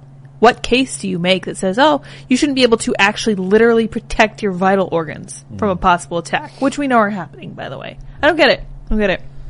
Welder One says, Tim, you need to buy billboards near establishment media that reads, if you want real news, news, go to timcast.com. Nice. We, we, we did have some, I don't know if they went up, they might be in Chicago, and it's a quote from Michael Malice that says, um, what is it? Well, the quote was something like, the corporate press gives you the narrative, timcast.com, or timcast gives you the news. I think that's on some of the billboards, so I did see that. We have the one in Times Square, but that was more of like a statement, like we're here, get used to it. And uh, we bought a bunch in Chicago because that was actually like the biggest regional demographic for the show is Chicago. So I was like, we'll put them in Chicago because Yeah. apparently people in Chicago like the show, and uh, we'll see how that works out. We'll see if it works out. But either way, we, we we've done zero marketing until this point, and so uh, you know we'll see what happens. And uh, it's all thanks to all of you as members. We're going to keep growing. I think we need to stop a, a lot of people, all of these, all of these channels, uh, all of these independent creators need to stop looking at the establishment mainstream media as if they are some big monolith and start recognizing that we've, we've, you know, we, we've beached the shore. We've we are storming. walls, yeah, yeah. we've breached the walls. Go. We are, we are running across the beaches of Normandy figuratively and, uh, they're firing all of these smears and hit pieces desperate to stop us. But all we got to do is as we get big enough is just start taking over those spaces. So, uh, you know, I don't know, Super Bowl ads or something. Yeah, and you'll realize when you start doing it too that the amount of cover you run as an independent journalist or an independent creator is so much more than a guy on a beachhead storming against machine guns. One guy doesn't provide a lot of cover for everyone else, but when you're a loud voice in the media, man, is that a distraction for the people that aren't comfortable with it. What's funny is the hubris of the mainstream folks uh, in their position. Like you know, Anderson Cooper. There are more people watching Bobby Flay make a frittata than are watching him. But if he would tell you he's the most important voice, and you know, they have, people have 40,000, 50,000 people watching him a night. So it's it's kind of funny to see that they still think they're these powerful voices, and they're really we shouldn't give them any any props because they're they're kind of uh, obsolete. All right, Junkie Box says cops are now watered down. The Polk mandate made many good ones leave. The defund programs and protests made the good ones leave. Effective cops also typically have past military training, and there are few remaining. This was the point I was trying to make on Twitter, which was probably not uh, well framed, but uh, when you create a culture around the defund movement and you demonize cops and you riot, the good cops leave, and then you get there. There's there's two kinds of cops. There's the cop who's like, I am doing this job not because of the rewards. I'm doing it because I, I must. I must be the person to run in to save those lives. And then you get other cops who are like, I don't know, man. I just need a job. And what we have now are the, I don't know, man. I just, I just need a job. Hmm. I'm not going to run in there and get shot. Are you nuts? I'm just here for the paycheck mm-hmm. because the good cops don't want to be there anymore. That's sad, man. Hmm. All right. Drake Tilson says, I'm an FFL. Many FFLs offer payment plans through their credit card processing companies so they can close sales with people who otherwise don't have the cash or credit to pay for the firearm. Interesting. Hmm. I mean, financing is financing, you know. Flinch Son says, in reference to your earlier segment, the reason that feds are referred to as glowies is from Terry A. Davis and his less than charitable term he uses for the CIA and how they glow in the dark. Oh. Yeah, that sounds right. Yep. Checks out. All right. Arch Archmagos Errant Carbos says, "I would charge in to save any child I could from such a fate. I don't think I could stop myself from berserking on in there to stop him or die trying. I, that's what I'm saying. I don't know if I would have any logical thought at all. I might just be like, Yeah. kick the door in. I, uh, but but the but the, the the CBP guy exactly that. He grabbed the gun and he went for it. Some people are just like Yeah. run in, Yeah. Save these kids. I don't even have kids, and I was imagining how I would feel in that situation, and it was making my blood pressure rise. Yeah. I can understand if someone was like, you were unarmed and there was someone with a weapon and you'd be like, what do I do? But these were cops with guns. That's why I'm saying like, I don't, I'd probably just do it poorly, but freak out. I'd probably freak out. I don't know what to say, man. I mean, maybe, maybe it's all, uh, well and good. Like we, we like to believe we would be better at it than they would. But I gotta tell you, man, I've run into danger for stupider reasons. Hmm. Hmm. It's, not, I just, it leaves me speechless, really. Hmm. Speechless, available on Amazon. That's right. Michael, Michael Knowles, Knowles. thank Michael you. Oh my gosh, ridiculous. It never dies. Genius marketing. yep, yep, yep. He's got us. Okay, let's try and grab some more super chats. David C. Crunk Sr. says, I find it very disconcerting that we as a society put our money into a more secure place than we put our children. We deserve what we get. Well, you know, you get what you deserve. It doesn't, it- you know, it, that's used in a bad way in a lot of senses. You get what you deserve, but it's not always a bad thing. It's like, you, you, know- you know the story of the, the king who said he wanted, uh, who was it, his blacksmith to make him something that would make him happy when he was sad and sad when he was happy. I'm probably ruining the story or whatever. You ever hear this one? Yeah. Mhm. He's like, I challenge you to produce an item that would make me sad when I'm happy and happy when I'm sad. And so he made a ring or something that, that engraved in it said, this too shall pass. That's a great line. Yeah, so like, It's from Ecclesiastes. you know, when you say you get what you deserve, it's a good thing. You work really hard, you'll get what you deserve. Yeah. You do ba- bad things, you will get what you deserve. Raymond G. Stanley Jr. says, Tim, make a short film about him. Praise strength. We could, we could do something. Some people do it, said do an, an animation or something about the, uh, here we go. James Greenshade says they did make a movie about that guy. It's called Die Hard. Woo! That's right. You see, those were the Yeah. heroes we had, like I had when I was a kid. Yeah. The dude who you know, used to take the gun to his back and he's got his hands up and then yippee ki Crawl through the vents. Yeah. Yep. Yeah. Broken glass and he's no shoes on. So, but at what point though did they are they the good guys and then they become the Fed? Like, what's the crossover? There's definitely crossover. Yeah. And by the way, can, can we just shut the lights off to, and you can confirm I'm See not if you're glowing? glowing in the dark? Well, we and haven't then done we know yet. I'm on the good side of this deal. Because how it I yeah. I don't know. You did the right thing. No, I, I don't. Uh, I mean, I think it's all just about generalities, uh, generalizations. Like there are bad feds, like the ones who go to the garage pull rope, but the ones who don't go and deal with political corruption. I think for the most part, everybody. Uh, I, I've talked to some active feds who are total MAGA, and what I've told is that it's not as cut and dry as people think. A lot of people think that the entirety of like the FBI is all Trump derangement syndrome, and it's like no, it's the same as the world. It's the same as the country. A bunch of them are, especially because they're living in DC, so you see a lot of them. But then there's a bunch of, you know, there, there's MAGA ones, and then there's like middle of the road guys. And the problem is, as you see in the real world, conservatives and centrists rarely speak up. And so the, the Trump derangement ones are doing what they want. The other guys are like, I don't know, man, you know, I shouldn't say anything. I could lose my mm. job. I got kids. And that's the reality. Yeah. That's the Yeah. problem. Bad people do bad things. And if, you know, all that is required for evil to triumph is that good men do nothing. That's Amen. correct. Good persons do nothing. Ah, Stand in the hallway. right. Also, Well Yep. done, sir. good people can do bad things if they're in bad systems. Yes. True. Very, very true. History shows that true. That's sad, man. All And right. Vice versa. Good, bad people can do good things in good systems. Mm. Mm. Raymond G. Stanley Jr. says, quote, Ian, you are right. Sounds like a Freudian slip. Ah, so uh-huh. weird. But you said it. Very it- intentional. Thanks, Raymond. It, it, it was true. Julio Villalta III says, just saw a Timcast IRL billboard off Interstate by Midway Airport. Also seen in that area, regular gas at $5.53 a gallon. Snap. Yikes. So when I was buying the billboards in Chicago, I was like, at least one of them has to be off Interstate 55 at Central Avenue because that's where I grew up. The Right rest can be in strategic places, but that one, that one's for my friends. Did you get it? Yeah, yeah, yeah. Apparently it's up. I didn't know it was going to go up right away. Awesome. Yeah, so uh, years ago, we, we've done we've done a bunch of different polls, and we also have analytic data. And Chicago is always the biggest, not by much, but I think it makes sense considering I'm from Chicago, so people there probably have similar opinions. We grew up in the same place, so I was like, all right, well, you know, if we're going to buy ads and actually buy ads, we'll do it in Chicago. It's a big city, and the people there have similar views. Not, mm. it's a big liberal city for sure. But if you if you don't like Democrats and you're not a conservative in Chicago, you're basically like me, you know. If you guys see billboards, get a nice high res shot of it and tweet it at me. Tag me in it and I'll see if we can That's circulate it on the show. Yeah, give so me- good. Give the address of where it is, the location. Josh, oh my gosh, says Tim, if the government subsidizes guns using tax money, it may turn out like the universities raising prices to get more money. No thanks. That is a good point. So I was only half joking. I was making a point about how Republicans never actually fight for things the way Democrats do. Democrats are like, we demand you pay for our health care, and then health care goes crazy. And then I'm like, okay, then we demand, demand you pay for our guns. Yeah. How about, I, here's a compromise. I will say yes, universal health care if you say yes, universal guns. And it works out too, because then with all the guns everywhere, you're worried. Don't worry. Hospital's covered for you. Yeah. Don't, you know, you don't, these people don't realize that you don't just get free stuff because you want it. It means we get free stuff too. Mm. That's fair. Yeah.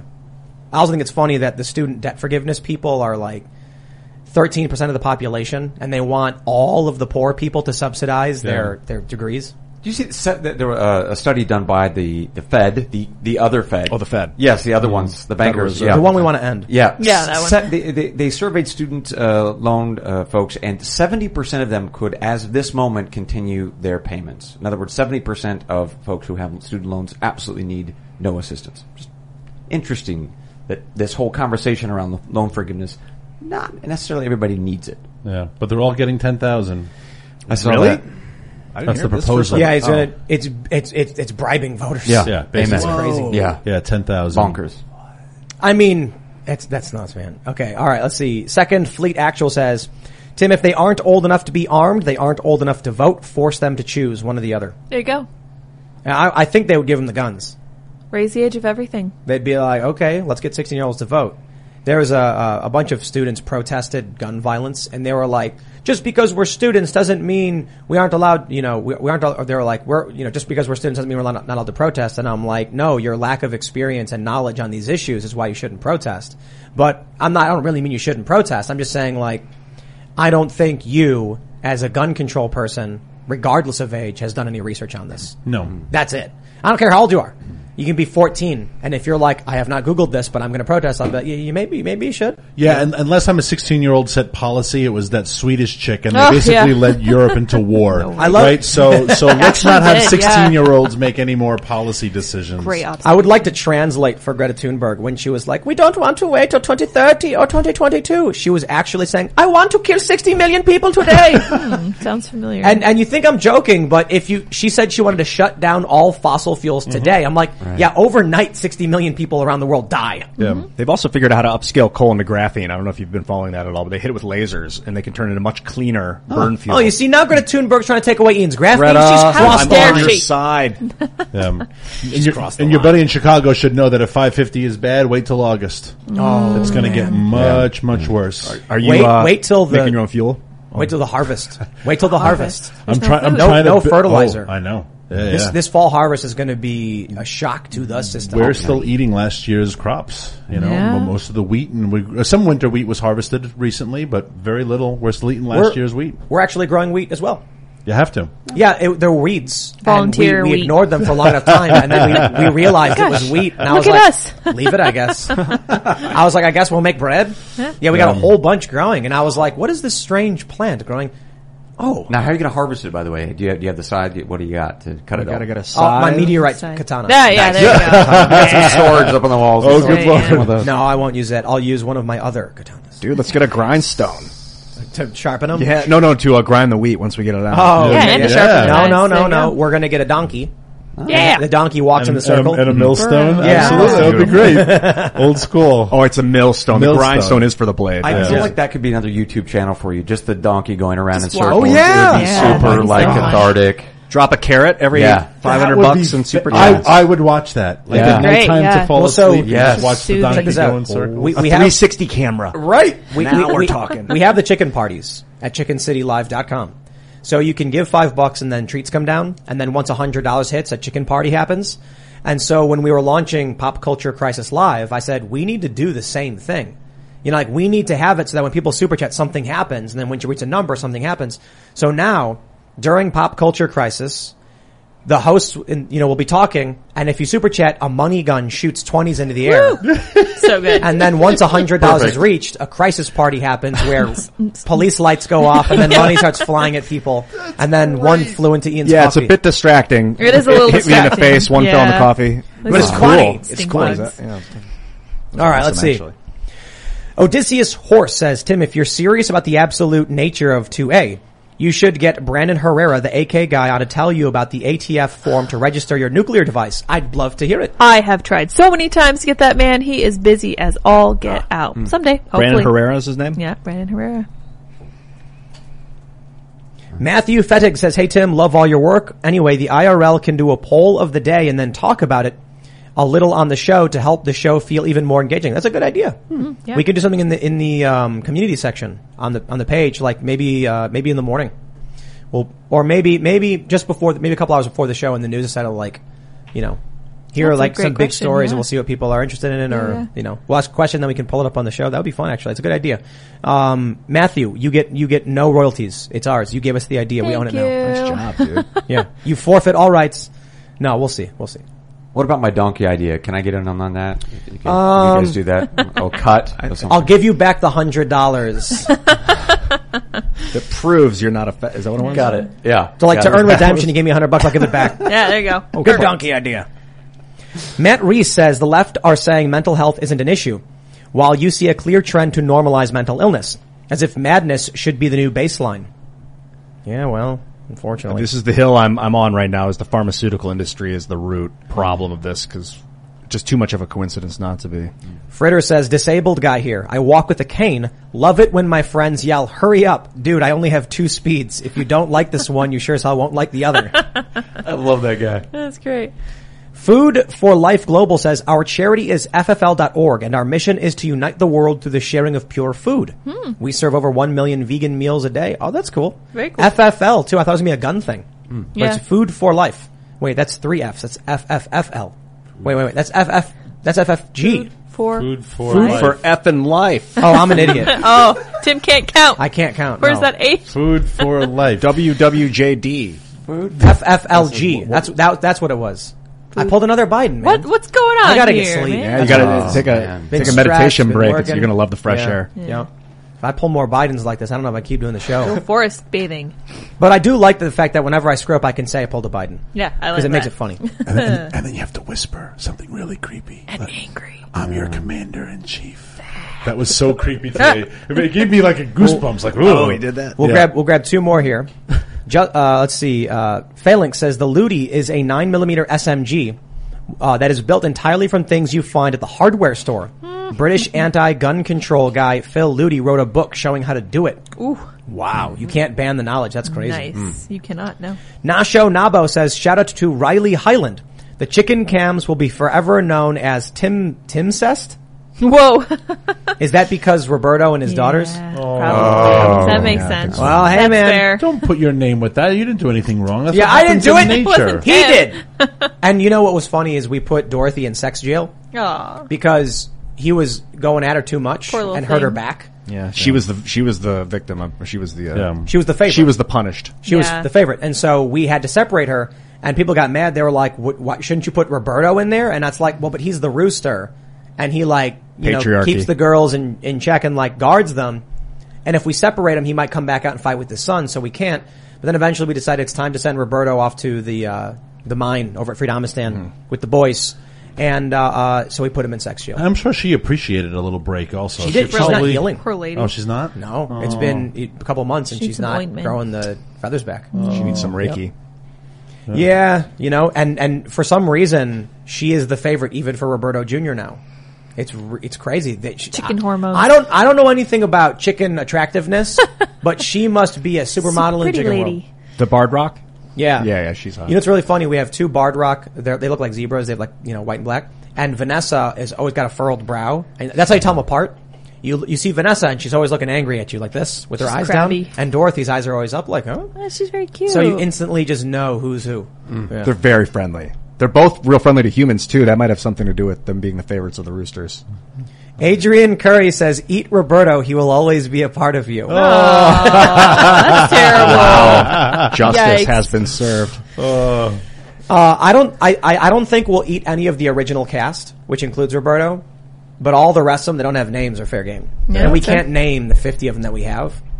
So we named one of the Brahmas the the son of Sarah Isaac because in the Bible Sarah's son is Isaac, so he's safe, and Sarah is safe, and then she has another son and daughter. I guess they'll be safe. I like the Bible trend. That's cool. Well, I just, I, I don't know. It's just an idea someone came up with, I guess. So, uh, you know, we'll see how Chicken City goes. But also, guys, check out Pop Culture Crisis on YouTube, live Monday through Friday at 3 p.m. We're going to be doing some ads for them as well as the show starts kicking up and getting to full speed. And, uh, it's going really good. I mean, Lydia and Ian have been on the show. So fun. This week, actually, yeah, it was yeah. great. Yeah. So uh, smash the like button if you haven't already. Subscribe to the channel. Share the show is the most powerful thing you can do. You know, we started buying, uh, doing this marketing thing recently, but everything for this show has been organic growth, which is just totally nuts. And I talked to some marketing people who couldn't believe it. They were like, no way. No, just, yeah, just people were sharing it. I guess they like it. Yeah. So that really is the most powerful thing. But now we'll do traditional marketing and we're going to take over. That's what we're going to do. You can follow the show at Timcast IRL. You can follow me personally at Timcast. Brian, you want to shout anything out?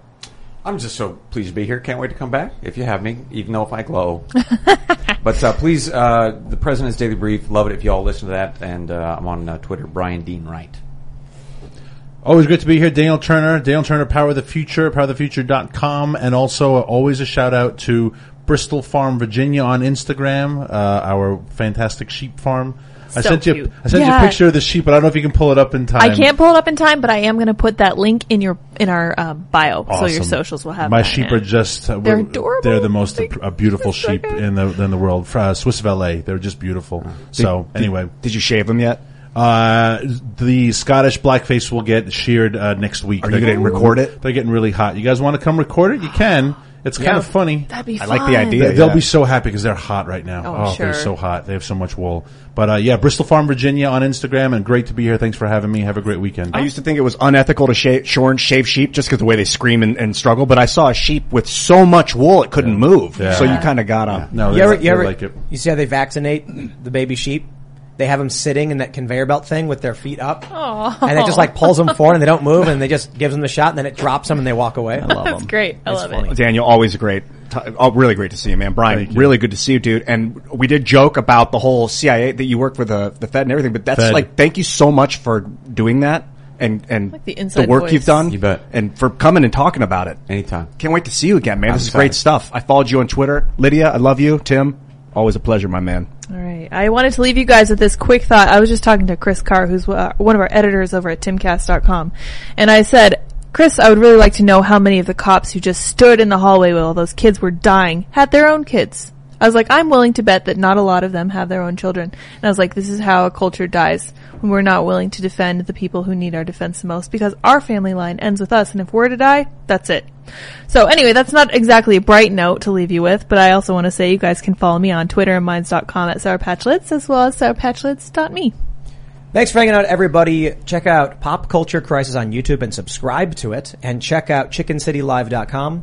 We have the Cast Castle vlog up every day, and we'll be back with the show. We are working on Memorial Day. It's going to be a lot of fun. Mhm. Thanks for hanging out, and we'll see you all then. Bye, guys. Lucky Land Casino asking people what's the weirdest place you've gotten lucky? Lucky? In line at the deli, I guess? Aha, in my dentist's office. More than once, actually. Do I have to say? Yes, you do. In the car before my kids' PTA meeting. Really? Yes. Excuse me, what's the weirdest place you've gotten lucky? I never win and tell. Well, there you have it. You can get lucky anywhere playing at LuckyLandSlots.com. Play for free right now. Are you feeling lucky? No purchase necessary. Void where prohibited by law. 18 plus. Terms and conditions apply. See website for details.